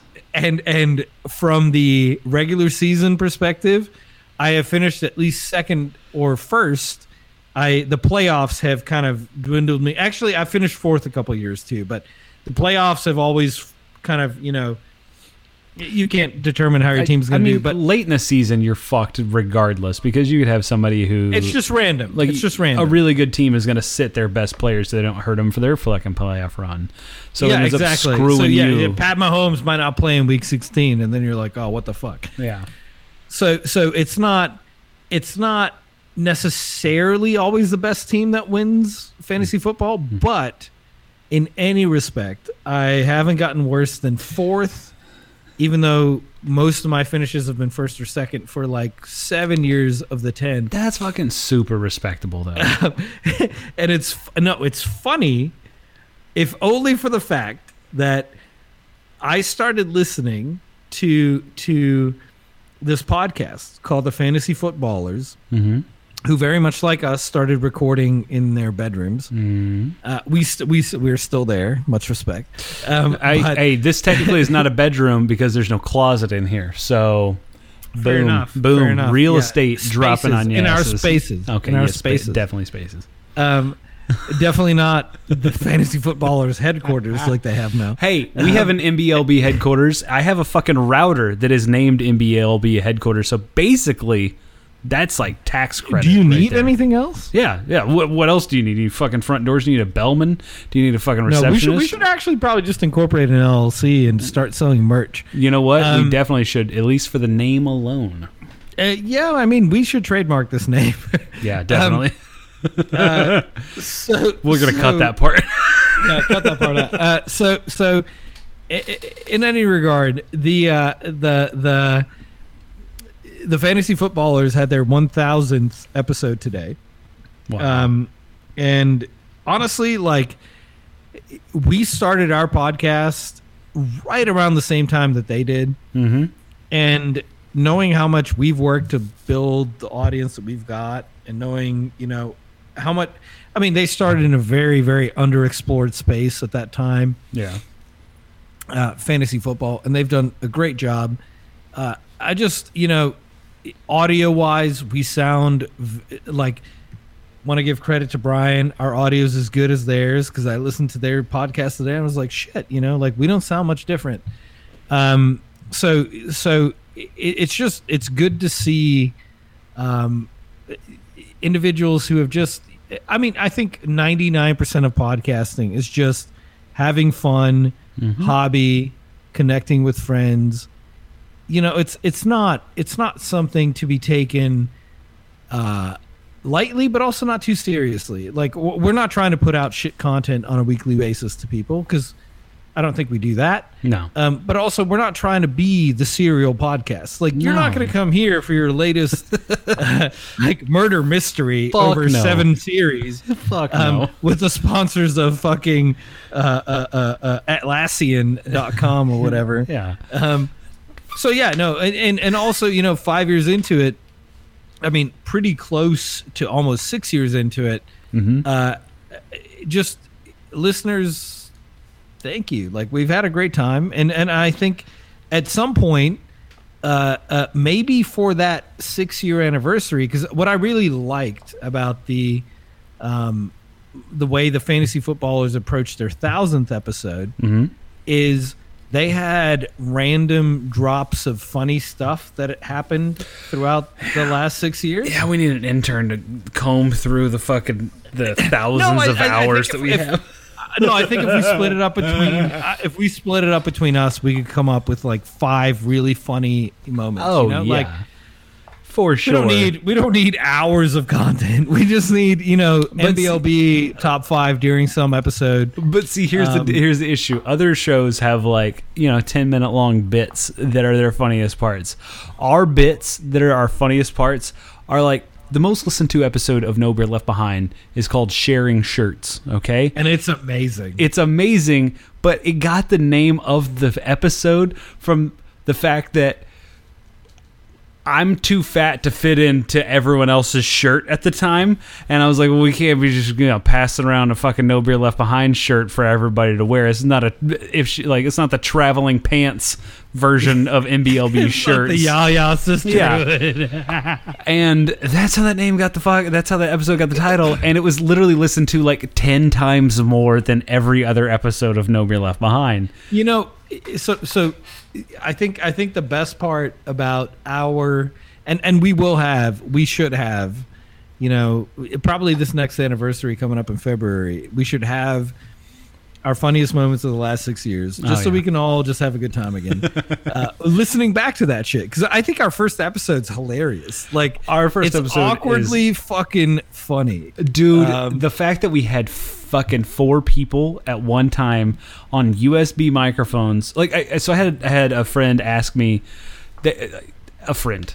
th- th- They asked me yesterday. I have answered. Would you call them a compadre? no, I was I, I got caught up because I, like I was thinking of how many times I've answered this question over the last six years about like how do you start a podcast? And I was like, fuck. I was like, It's a huge undertaking. like it- it's not. but it can be, or you could just take what we've learned from starting a podcast and like bypass all those bullshit steps that we've taken along the way. And I was like, if you want to, if you're legitimately interested in starting a podcast, there's equipment out there right now that will like 100%. that makes my job after we record obsolete. Like it, honestly, like uh, the, the the troubleshooting that I go through before we start recording and the editing that takes place after we we're done recording. Yes, in fact, there are edits done after we record. Technically, not edits for content, just making our voices sound sweeter. But like there are there are pieces of equipment that cost around two hundred bucks. You can host this fucking podcast from anywhere for two hundred dollars. and that's. I mean, so that And- speaks a lot to where it's gone. Uh, yeah, how Um, far we've come but- as as uh, like a podcasting being a relevant and viable communications option. Yeah, and and and we we obviously like we do this because we have a um a large large to us. Um and I say large to us because one of the sneaker podcasts that I listen to they do this uh, top 10 sneakers of 2020 uh, or just top 10 sneakers of all time or top Right. 10 Air Max 90s whatever whatever right? And they always say to me because to me it's different than to you right, Uh, so it, it's just respect. So um, to us the industry's come a long way but we we also do it because to us it's it's it's a really awesome way to connect with you know those people that we met along, along kind of the, the side roads of life Yep.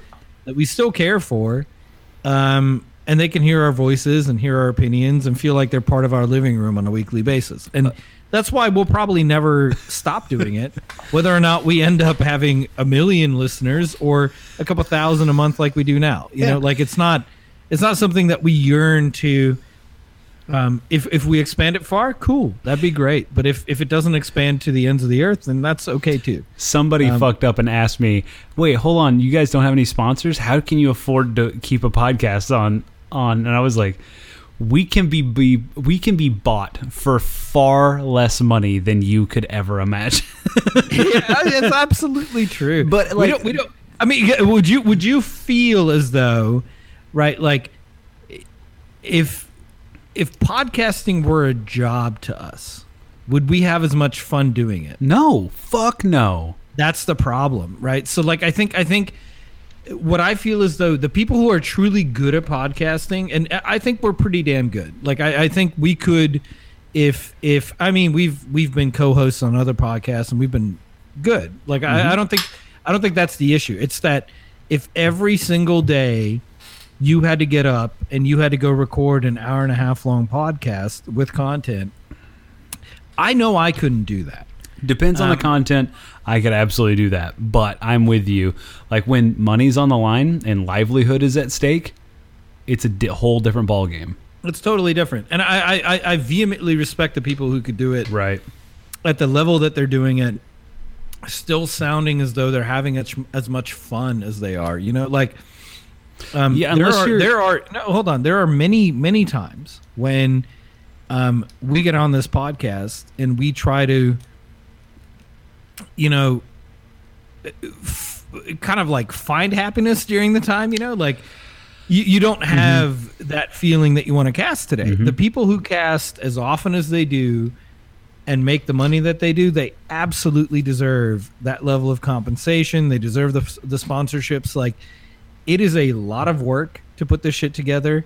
Um, we do it when, I mean, obviously, you guys know by now when we feel like it. And it's often, but it's not every week. No. Um, and we do, we do we do thoroughly enjoy everybody who listened to it, but um, by no means, you know, I, we we we don't strive to be that fantasy footballers level podcast. Fuck like no. we're, we're doing this for fun. you know, we've got a couple thousand listeners every every month, and that's great. And if we expand it, that would also be awesome. So definitely leave reviews and whatnot. but it'll never be something to the point where like Atlassian is sponsoring this next segment, or Or if we the- don't have, if we don't grow five thousand listeners this month, Brian doesn't have to pay, doesn't get to pay the mortgage, and like, Exactly. you know what I mean? Like, that's the thing that that, that blows my mind. Like one, like Frank's right. There, like every one of us have has had an episode where we like get on and we have to either like just grin and bear it or someone else has to like carry the carry the joy for the cast um the, there there was I mean, even recently we've switched to a different model of like, hey, every Wednesday night we're on. You know, we flip the switch and we go we go live and uh, and uh, basically turn the bar light the bar sign on. If you want to come on and drink with us, you can. If you want to record, we can do that too. There was an episode that we did a couple weeks ago. It was just uh, myself and Parker. What you didn't know was that um, that episode started recording after an hour of conversation with Willem and Brian. like we were just hanging out and talking and playing video games, shooting the shit. And then Willem had to go and Parker hopped on. I was still online playing video games and Parker hopped on. He's like, "Hey, I really want to record." I'm like, "All right, let's fucking do it." Turn the record sign on and and uh, like we went live for an hour and a half or two hours, however the fucking long we did it. But you know what? Like that's the that's the approach that we have to this podcast. It's a uh, like drinking with buddies. Like it's happy hour on a Wednesday Yeah. evening, and like if, always has been. if the always mi- has been. if the mic has been hot, it gets recorded. If it's not, like we play Rocket League or FIFA or whatever the fuck we're playing, and have a good time. Because the other side to that, that Frank, I don't I don't think you mentioned, or if you if you meant it, I didn't catch it. I love hanging out with you guys, like you, Parker, Absolutely. Willem, Troy when he's available, Derek when he's available, Jay.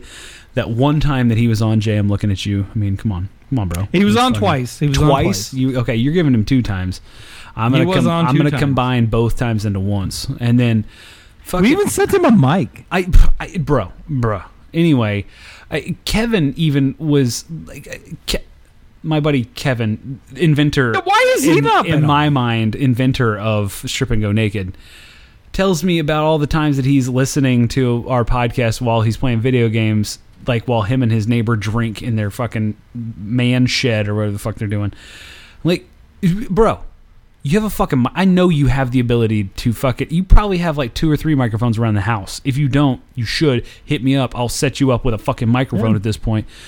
Come on, like We, you- we, we, we, we, know he fucks around. Yes, we know you fucks with we. You know, I know you fucks with NBLB.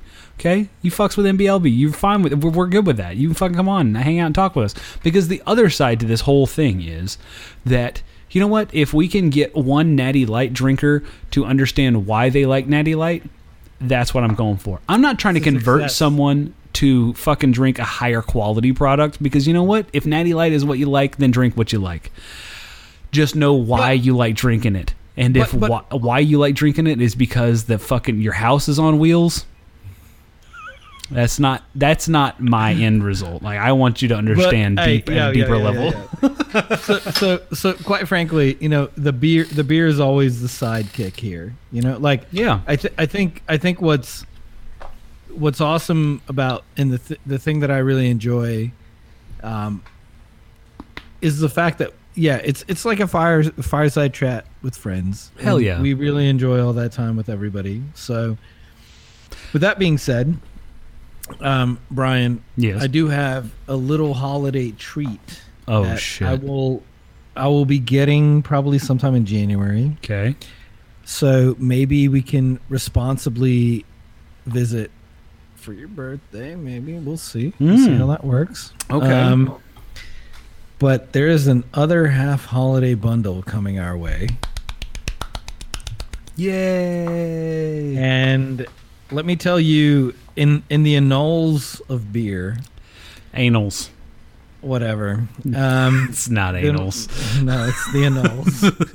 um, I I, I know hype beer Mm-hmm. because Brian and I have talked about a lot of it. We've tasted a lot of We've it. both- We've also gotten gotten a lot of it through Tavour. I was, gonna- I was gonna say we've both dabbled in different ways in the old hype beer culture. Yeah. Um, the one hype brewery in this world that is not overhyped is Other Half. Um, their shit is, and I, I don't know, Brian, if you'll go this extent, you can be honest. If obviously you will be honest, um, the the hype around what they're doing to the precision that they're doing. I'm not talking about just like they make a good hazy. It's like a very very small percentage of of breweries uh, I would imagine on planet Earth make a hazy and they say it tastes like orange Julius and it's fucking orange Julius. Like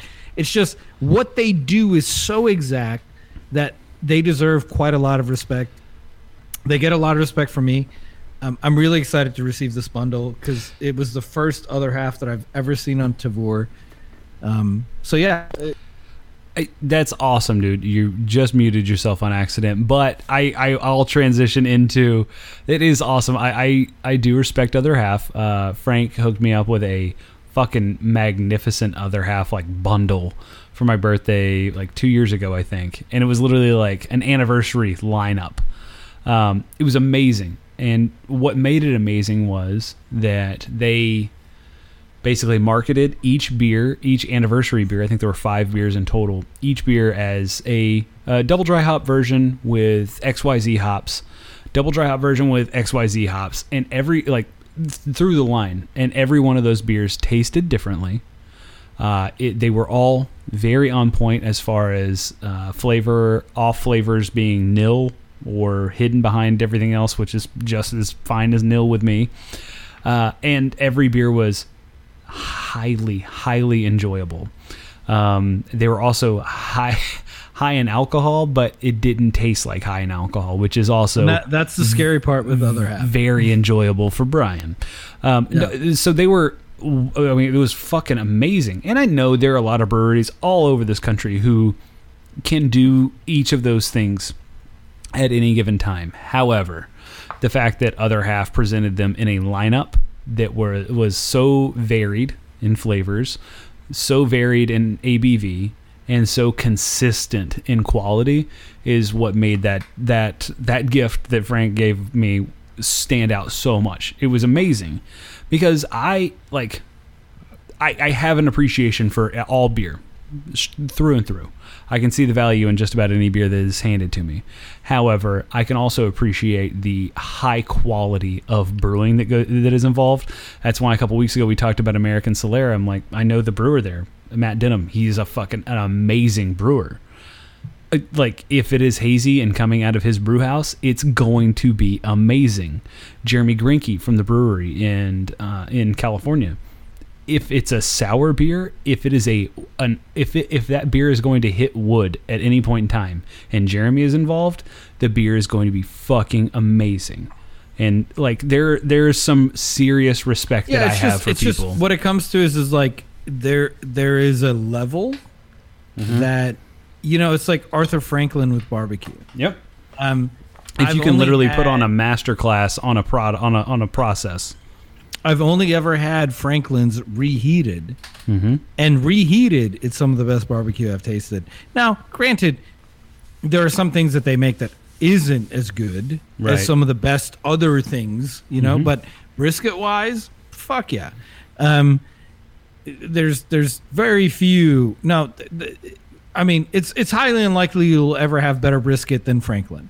Um, and it's because there's a process to selecting a brisket Yep. that isn't just every brisket. There's a process to seasoning it. There's a process to trimming it. You know, like when you add a step to anything, it adds a skill. Yep. That's the point. So when it comes to the hazy IPA world, you know, you're dealing with a couple of breweries that perfected that process.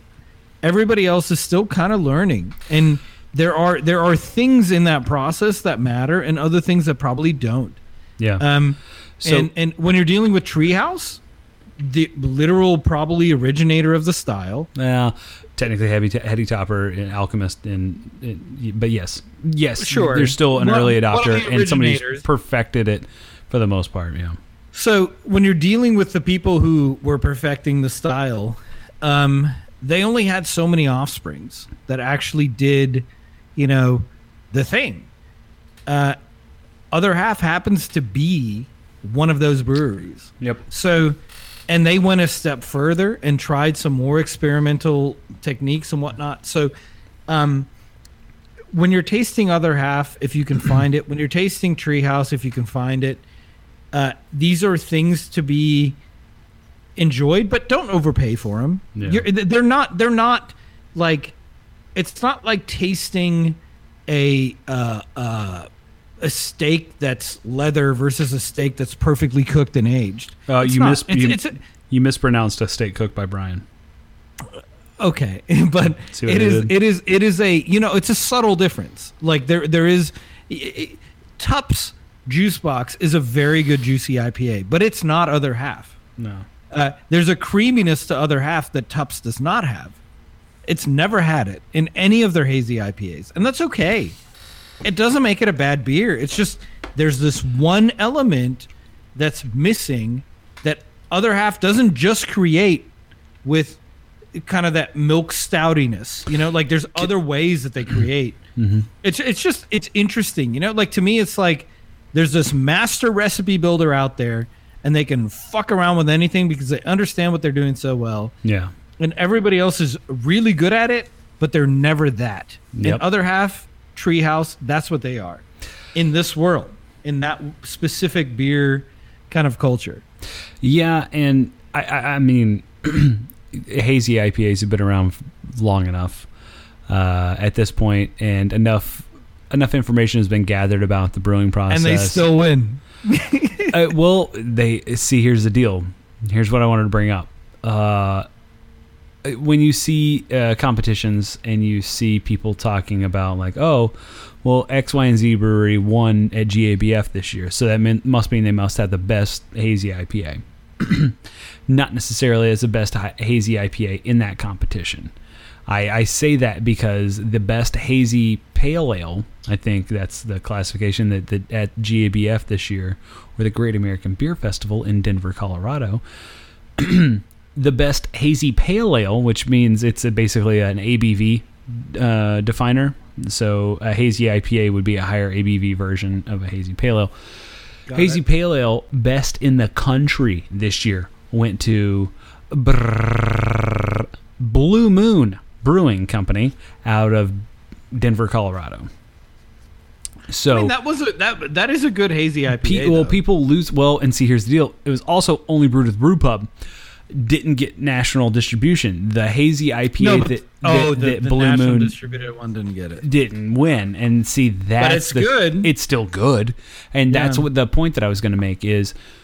Here's the other thing to the caveat to Frank's point of like while yes like treehouse beers are notoriously amazing other half beers are notoriously ethereal and fucking like alchemist beers uh, like heady topper and beyond are fucking like world class they're amazing they have dialed in recipes they know what they're doing but that is not to say that the ranger the the new belgium ranger hazy ipa is not bad like or it's not good i mean uh, it is fucking Yeah, I was gonna it's say it's it's it's not a bad beer. it's not a bad beer. It's fucking amazing. And the fact that they Mm-hmm. make it with a Hefeweizen yeast to fake some of those things that artisanal breweries like cultivate from from uh, specific malt malting batches and uh, a, a, specific yeast strain and combining artisanal hops in with dude you can't argue with the fact that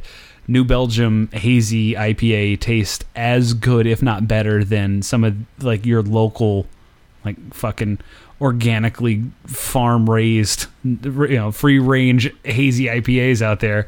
Uh, they're fucking amazing. Sierra Nevada has one of the best hazy IPAs on the market with their hazy little thing, and then So- they go beyond with their other ranges. It's fucking amazing what's happening in the world.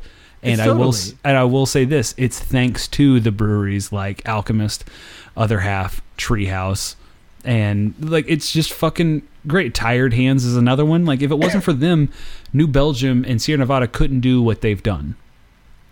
And it's fucking So amazing. yeah, and, and and to your earlier point, Pabst wouldn't even they wouldn't have considered opening up a microbrew. Um, that this is very true. I mean, the amount of money that Pabst Brewing Company threw into creating a brand that honestly was absolute dog shit from the beginning, um, but they at least tried. Yeah, they wouldn't have bothered. They wouldn't. Yeah, they wouldn't even give it a second chance. They they would have done what they ended up doing, which is buying existing microbreweries. Which is a- the way that all these breweries should operate. I mean, Honestly, you, Pat, should, you should operate the same way Mhm. that that uh, uh, um, the large liquor companies do. Well, that's what that's what Leave Molson it as family-owned operations, family ran. Yep. But That's what Molson, what Molson Coors did and uh, Anheuser Busch did. Molson Coors did it with Leinenkugels and uh, Blue Moon. Um, Anheuser Busch did it with their high end brand uh, qualifier with Goose Island. Like people shit on Goose Island this time. no, it's a great beer. like Frank. You and I did a five year vertical of Goose Island about this time last year, and And and Bourbon County Stout tasted worse when it was Goose Island than it did after. well, I technically it was AB for one year, it was just one year. It was just one year. But yeah, But I, like honestly, it didn't uh, like the the end result didn't matter because like our wives drank along with us. They had no cl- no clue when when the the crossover happened, and they loved every one of the beers that we poured. no, it's true. But It's the true. end result, like that that being the end result, was fucking phenomenal. The same thing goes for Leinenkugel and Blue Moon. When people taste them and like, oh, this is a macro beer. I don't like that. I'm like, you know what? Go fuck yourself. The same thing goes. Like people are saying the same thing here in North Texas with Revolver. Revolver was bought by uh, rumor has it. no, no, no. They they were they were outright bought by Molson Coors uh, a few years ago, and everybody's like, "Oh, it changed." I'm like, well, if you taste the change, which I was one of the people who did taste the change, by the way, uh, like th- the change is a natural change, and that comes from the cultivation of yeast, the changing of ingredients over time, because like their mainstay beer, Revolver Blood and Honey, it uses something like I don't know, 10% of the sugar that the yeast eats to provide the alcohol. 10% of that sugar comes from uh, orange blossom honey? honey from Texas, from Gainesville, Texas, That's fr- That's to Fredericksburg. So good. Like it's a, it's a centralized version of honey. Then they they blend all the honey together to yield the end result of sugar, so that the yeast can consume that sugar and create the alcohol. Well, it's and an organic beer, is what it is. it's exactly what it is. And when it was explained to me by the brewer at the time, Grant Wood, who was a fucking master brewer at Sam Adams before he moved to Revolver, when he explained that to me, I was like, oh, well, no shit, it tastes different now than it did five years ago. yeah. Like, it's a different fucking, they're different ingredients. the honey's totally different. And when that is explained, I was like, well, okay, I am going to give it grace whenever I taste it and going to appreciate it in a different way than I would otherwise. Yeah, because honey is a wicked ingredient. I mean, you are talking about something that if you harvest it two weeks later, It's a different beast dark, altogether. it can be like you can almost be dealing with molasses. That's Yeah. great. Yeah, and, and, and knowing that that percent the, the percentage of flavor compounds come from something that is so wildly different year to year, week to week. Is it? It's phthalenes. yeah, it's super super freaking. Uh, uh, ah, what's the word? Uranium is also this. It's not Half-life? stable. It's not stable. no. uh, well, I mean, the issue is like honestly, the re- I, I guess it's just super unstable. Like you're, you're dealing with something that unless you catch it at the exact, and this is why grapes are like this. Yep. Right. Like unless you catch it at the same exact point every single year, it's always going to taste different. And not only that, there's other factors. So yeah, I was gonna say with you could have the same sugar sugar content within the honey. You could have the same sugar content in the grape. Yep. But, but a fucking forest fire happened. Yeah, You know, say, like, but if that- the if the rainfall is different this year than last year, the Mhm. pollen amount is going to be different from this year from last year, and the bees are going to create different tasting and amounts of honey in between. And that's what that's what Revolver found when they first started the company. They were collecting honey from very very small farms in like a very specific part of the state, and they were like, "Oh, orange blossom honey tastes the same here all year long." When they up production, they're like, "Fuck, I've got to get orange blossom honey from a whole lot of different places," and you're like, "Well, and and, and it's and it's taste super unlikely that even that farm produces the same thing. You know, exactly like like year over year, maybe, but in the in a ten year sample, no way. No, there's no fucking way, and it may be more the cha- the taste changes may be more subtle if it's coming from one farm because then it is a an evolving like That's taste. fucking wild, dude. Mhm. Like that's that's. I mean, you know that about honey if you've bought farmers market honey, which I guess a lot of people listening probably have. Probably, but I was gonna say you buy two jars of raw honey from a farmer's market at the same time, they're gonna fucking taste different, and You're- they're fucking bought at the sa- like they're the same fucking batch. Try this experiment though, because we we we had this. Uh, we we actually were fortunate because I I did not know this in my probably. T- Frank, you froze. Oh shit, he froze mid mid sentence of in my twenty. I'm saying he's saying mid twenty years. I don't know what he's saying. I can't hear him. He's he's paused. Oh shit, I'm gonna have to pause this. And we're back. I'm uh, apologies. Uh, there's a lot of stuff going on. Frank, you were talking about your your your bee honey experience over the last. I'm guessing. yeah, you know. Okay, so so viewers, listeners, Thank you. all around the world, we're talking about the people in heaven, the people on earth. Oh. Um, they have podcasts in heaven. No, but they have viewers. Oh. There we go. Okay. Um, so yeah, when it comes down to it, you know, sometimes the cord they ship with your mic, headphones, etc., etc., etc. Uh, get a better version. Like that's probably where they're saving a lot of money, which in this case is probably the case. It's done. my my mic my mic is worn out. So whenever I slightly adjust the mic, It just loses all Um, connection. yeah, no, I mean, I could, I could just get super excited, slam the table, and it's like, uh, so it's unfortunate. Uh, electronics aren't what they used to be. Am I right? Um, Well, now back in my day. Uh, so when it comes down to honey, which is what I was, you know, kind of alluding to earlier, yes. specifically honey in my twenties, nay, Mm, mm. early thirties. When uh, we uh, we and I say we, the wife and I had the privilege of uh, having a farmer market uh, honey. I don't even want to say distributor; it's a seller, right? It's like one person that uh, comes out here and, and sold some honey to us, and uh, this guy had three different hives, and they were not. I mean, they were nearly 15 miles apart. Okay. And the color in the honey was starkly different. mm-hmm. So if you're trying to mass produce a beer based on honey, uh, it, it is quite difficult if you're trying to like hit uh, like a certain flavor profile. But I also think that it is respectable because so many, and maybe they should switch to uh, Valley series beers in that manner because uh, i- i- the big problem with uh, kind of big breweries who try to mass produce uh, uh, sugar based but mainly honey based beers is that they end up going towards the high fructose sor- corn syrup mixes Yeah. um, and it, and it it ruins the flavor profile that the honey actually adds. So I I've got a bit of an idea, maybe you know, just maybe in the other half tradition, um, you be a bit more creative about it. Maybe instead of barrel aged, you do Honey Valley, and you do um, XYZ beer from this valley, Yeah. XYZ beer from that valley. You know, like be be be creative instead of being mass. You know, like Yeah. you could still be mass produced, Okay.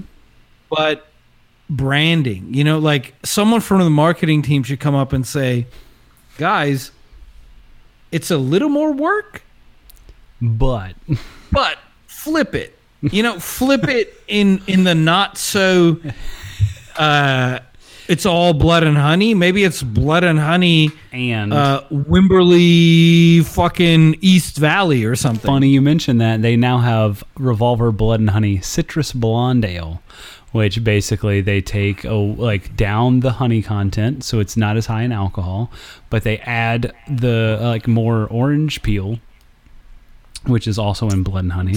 It's to make a more citrus balance. Yeah, and uh, honestly, I tasted it a couple weeks ago. I don't think I posted it on the gram at No Beer Left Cast on Instagram, uh, but I have a nice high res picture of it. You know what? It's actually not that bad. But you don't. Okay, so I mean, I think we're actually onto something here, though, Brian. Okay. I think if if if we had small batch brews Mm-hmm. With valley concentrated honey, right? Like we're not talking about uh, the honey from DFW mixed with the honey from Kyle, Texas. We're saying, okay, take the Kyle, Texas honey, name it something. Take the um, Fredericksburg, whatever honey, name it something. You know, like much more regional bl- blends where the flowers are at least like similar. You know, the the pollinating whatever they're they're they're going after is similar. Right. Uh, you you could have some kind of like a reserve series in that. Like I, I just think it's interesting because Blood and Honey definitely does taste starkly different year over year. Like it's it's not a small thing.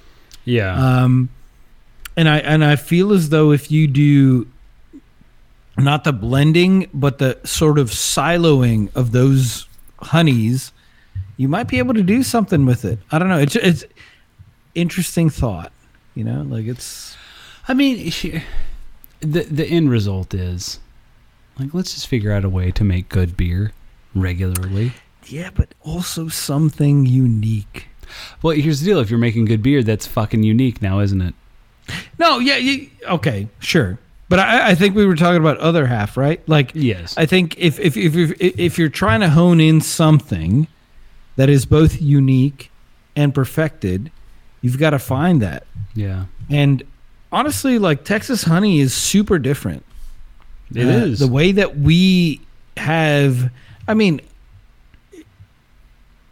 the honey that you find in the fall in in Kyle, Texas, versus the spring, it's like two different worlds, Mhm. and no no one else has that many pollinating seasons. You know, so. Minnesota, fuck no! You don't have a fall pollinator. like they're all gone. frozen by then. Yeah, so so it, I I find it wickedly interesting that like we're down here, you can go to a farmer's market middle of November, like right now. It's super dark. All the honey looks it's not molasses, but it's like brown sugar syrup. Right. Um, and you go you go like May, and you can see through it. Yep. It's clear honey, um, yellow, but like piss yellow. Yeah. Uh, so it's it's there's got to be some really interesting brewing that could happen in that world, and I think Blood and Honey is a start. But start a series, like someone go out there, go find the valleys of interesting honeys in this world, which there are plenty of in Texas. Mhm. Start brewing them in that concoction that you're currently doing and release them as limited releases. Like I just think there's there's something wickedly interesting available that is not currently out there. Right. I completely agree. Like honey and brewing is not something I've ever experien experimented with um, as a home brewer, but it's one of those things because like it's so vastly different, like like we talked about, um, that I've always steered clear of it. But I know there is money and there is education that is out there and available for brewers. Fucking take advantage of it. Take Frank's advice. Like fucking start doing this. And- I'm down with that.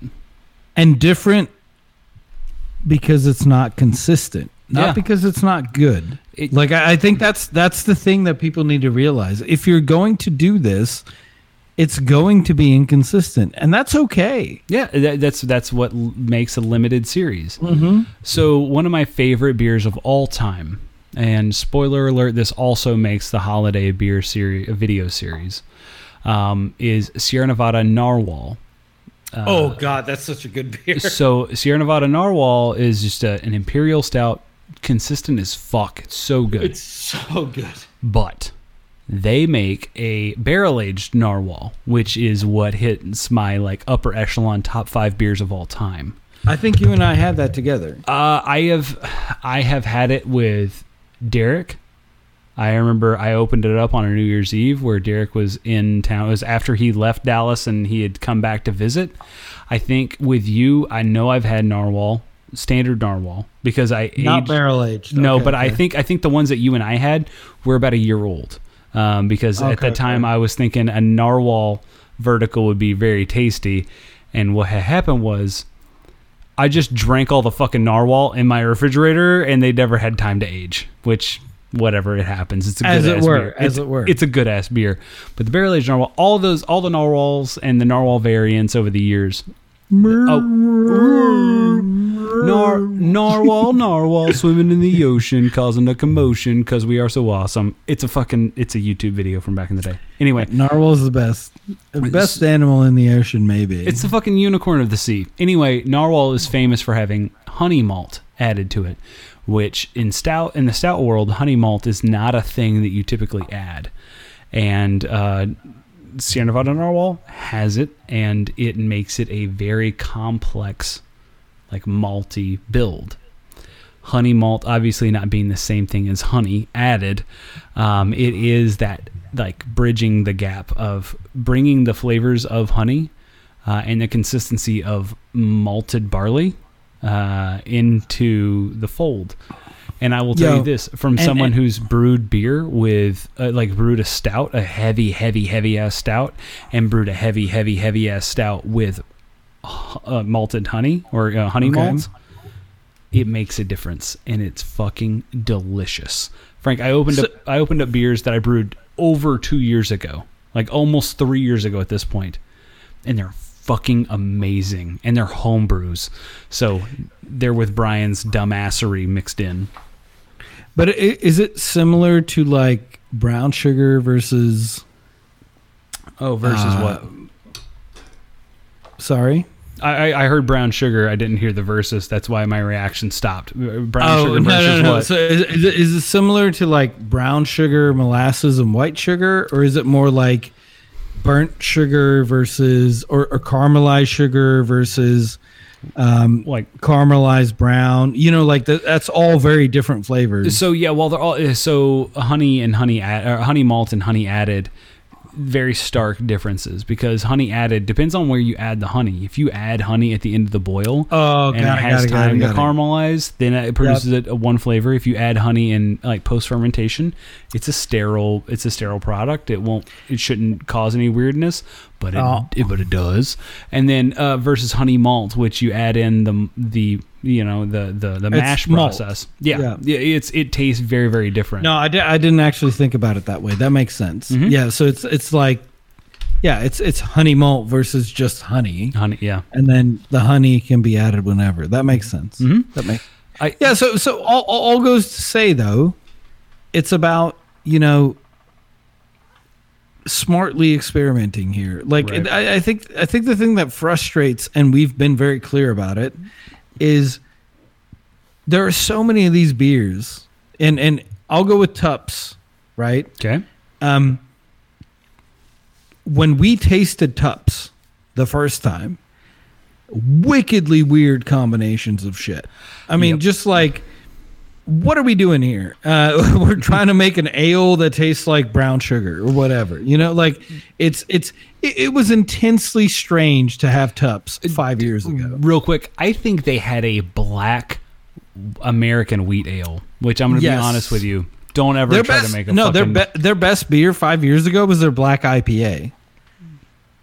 It just was. Um, so so so they've gone, they've come, gone and come a significantly long way. Um, but it was through intelligent experimentation. You know, like if you're going to now further the beer game, there are very smart things that you can do understanding what beers do today. Right. And I th- I honestly think your your I mean the reason I'm so passionate about this is just through your statement about the guy who brews blood and honey and he's like I can't get a consistent flavor. Dude, that is your absolute opportunity for something super unique. Yeah. Like take that honey, don't combine it, separate it. Each one is a batch, charge 20 bucks a bottle for it. and people would buy it because they already buy blood and honey. yeah. You know, like leave some of that shit off to to tell us what each valley's beer tastes like. Um and I think it's interesting that all we care about in a lot of these beers is hops because hops honestly provide flavor to about four or five different styles uniquely Yeah. and then the rest of them hops are sort of a secondary accoutrement and we we you know deal with the malt and we deal with you know the grain bill and we deal with you know all the other spices that people add and all that shit right. so th- there's so many different ways to make a beer and I, I just find it really really awesome that on on on this podcast we like them all a and b you know like instantly when when you brought up the fact that the honey was a was a thing. It's like we're like yeah well why don't we fucking do the honey? You know like it's like because i think it could be really interesting. Yeah. it- it- like super super unique. It could be the other half of the texas region. They don't have that advantage. They don't have three different versions of honey that come out every year. Right. so yeah it's just very very cool like all this shit is just a recipe that people need to fuck around with well, and that's the thing, like, you, and and experiment with, not just necessarily like a, a hop on a hype train. You know what? You can create your own No. hype. You can absolutely create your own hype. Do some research. and I, I think from the beginning we've never been hype Right.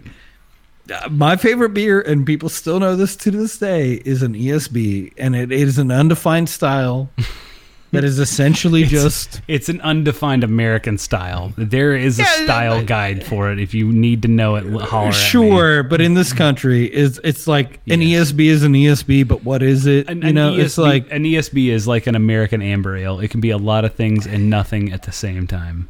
and it needs to be low in alcohol. Like that's the well. That's the technically the That's a- definition of an ESB versus a special bitter versus a bitter. yeah, it's a pretty key, and I love ESBs. They're like two to five percent, no, two to four percent, and um, yeah, you know, it's it's it's one of those things where like you find your style, you like it, but let's you know let's uh, try additional things. Let's try to mean- perfect things, but not perfect it at the same time. Here's what's up. My favorite beer to drink right now is Lone Star. I talked with a good friend who is an advanced Cicerone, and the beer that he's drinking is Guinness Extra Stout. And we both admit, and we both admit that the beers that we love to drink at the moment are riddled, riddled with off flavors. But for some reason, those off flavors meld together into an enjoyable beer experience. And you know what? That's what it's all about. It's the having the beer that you like to drink, the way you like to drink it, drinking it in in mass or at one at a time over a long period doesn't matter. Like that's what we're here for is to enjoy Most important thing. the beauty of beer. And uh, like I said, at the moment, like Lone Star is my shit. I fucking love it. It's but also, real quick, Lone Star is not a lager. Lone Star is a perfect example of a cream ale. Boom. Like Frank, I think last time you were you stopped by, like d- we had that that, discussion, and it's be, like when you brought up like it tastes a little sweeter to me. I was like, well, as it should because it's an ale. it's just really cold fermented. It's clean fermented, but it is still an ale. The same way with Pabst Blue Ribbon, it is a hybrid beer. It is not a lager. It is not an ale. It is somewhere in between. And you know what? It's okay because it tastes fucking amazing. And on that note, as you hear from the music popping up in the background, Ratatat from. Ah, fuck, I forget who it is. If you know who it is, please leave us a comment over on our Twitter page or Instagram page at No Beer Left Cast. Uh, let us know who sings Ratatat. Hmm. Uh, or, or plays, I guess sings. This is a fucking Probably instru- on TikTok. It's an instrument. No, these motherfuckers are around way before TikTok. Ever heard of MG? ever heard of MGMT? They Yes, provided sir. the beats for the original MGMT album. So, let me know who I might be referring to. I just say management. Their name is MGMT, Frank. Please have some goddamned respect for the artist. Anyway, Maybe don't maybe don't use an acronym. It'd be better off. You'd be let me tell you right better now. MGMT got me through the late aughts, early 2010s. From literally 2008 to 2012, 13. ¿Por qué no los killers? Oh, Okay, I'm sorry. Sam's Town wasn't doing it for me. He wasn't cutting it. Uh, I, I, I even Fusion? No way. F- No, dude, I fucking went to Vegas the week that Sam's Town came out by the Killers. Okay, Oh, that's unfortunate. Let they were just- gone. No, they let already let- let went me on just- their tour at that point. but the coolest thing you could do at that point was to pass the "Welcome to Las Vegas" sign while listening to Sam's Town. right. You know what I mean? Like it's fucking sick. I'm Mr. Bright. That was That was the first album, Yeah, no. I understand this fusion, but yeah, Yeah. I would I would have. Uh, okay, funny fact about the Killers. Never brought it up on the cast. They are still in the UK top 100 to this day for Mr. Brightside after it was released whatever 15 years ago.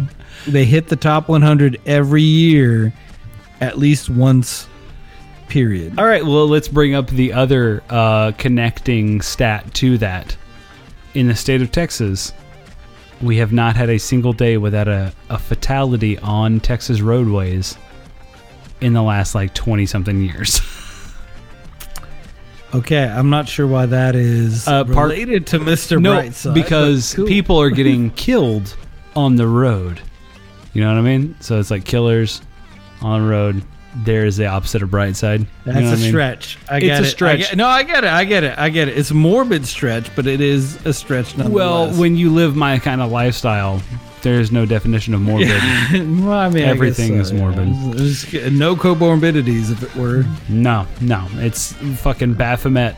I ride Baphomet into the office every day. It's fantastic. What I figured. That's Yeah. what I figured. Okay, so for Brian here in North Texas, thank you all for listening to us once again this week and every other week. If you like what you hear, please leave us a review over on iTunes. Uh, five stars only, please. If you don't like what we're doing, maybe just shoot us an email over at no beer left behind cast at gmail.com. Let us know what we need to do different. Or uh, you can just leave us your opinion and we can tell you to go fuck yourself. Either way, we really appreciate it. For Brian here in North Texas, I am out. Yeah, one way is definitely more uh, simple. If you uh, would like to face the wrath, please do reach out uh, via email or whatever message you want to reach out in. Um, yeah, it will be merciless. Uh, to uh, also leave your show socials. It- It'll be great. It'll be good fun. Um, five star reviews only. Honestly, um, you know, as it were. Hey, Uh, real quick, what? before we fi- I'm sorry to interrupt. the what is really set it off. Um, what? So real quick, my drunken ass uh, said, "Hey, who sings this Ratatat song?" The question should have been, "What Ratatat song is this?" Oh, there like it a is. fucking Okay. asshole. I'm very, Cool. very sorry. I was thinking back. I was like, something didn't come out right. Yeah, no. Ratatat is the fucking artist. Got it. And like a dipshit, I fucked that one up. Raise my hands on that. One. That was my bad, y'all. What Ratatat song is this? If you know, fucking leave. Let us know. Okay, I'm gonna go away now. I'm gonna go away. I'm gonna bye. no, don't. You might not want to. Goodbye. Uh, I got a question, Brian. Uh, Eh? what What do you call a typo on a headstone? Crypto. A grave mistake. I'm out.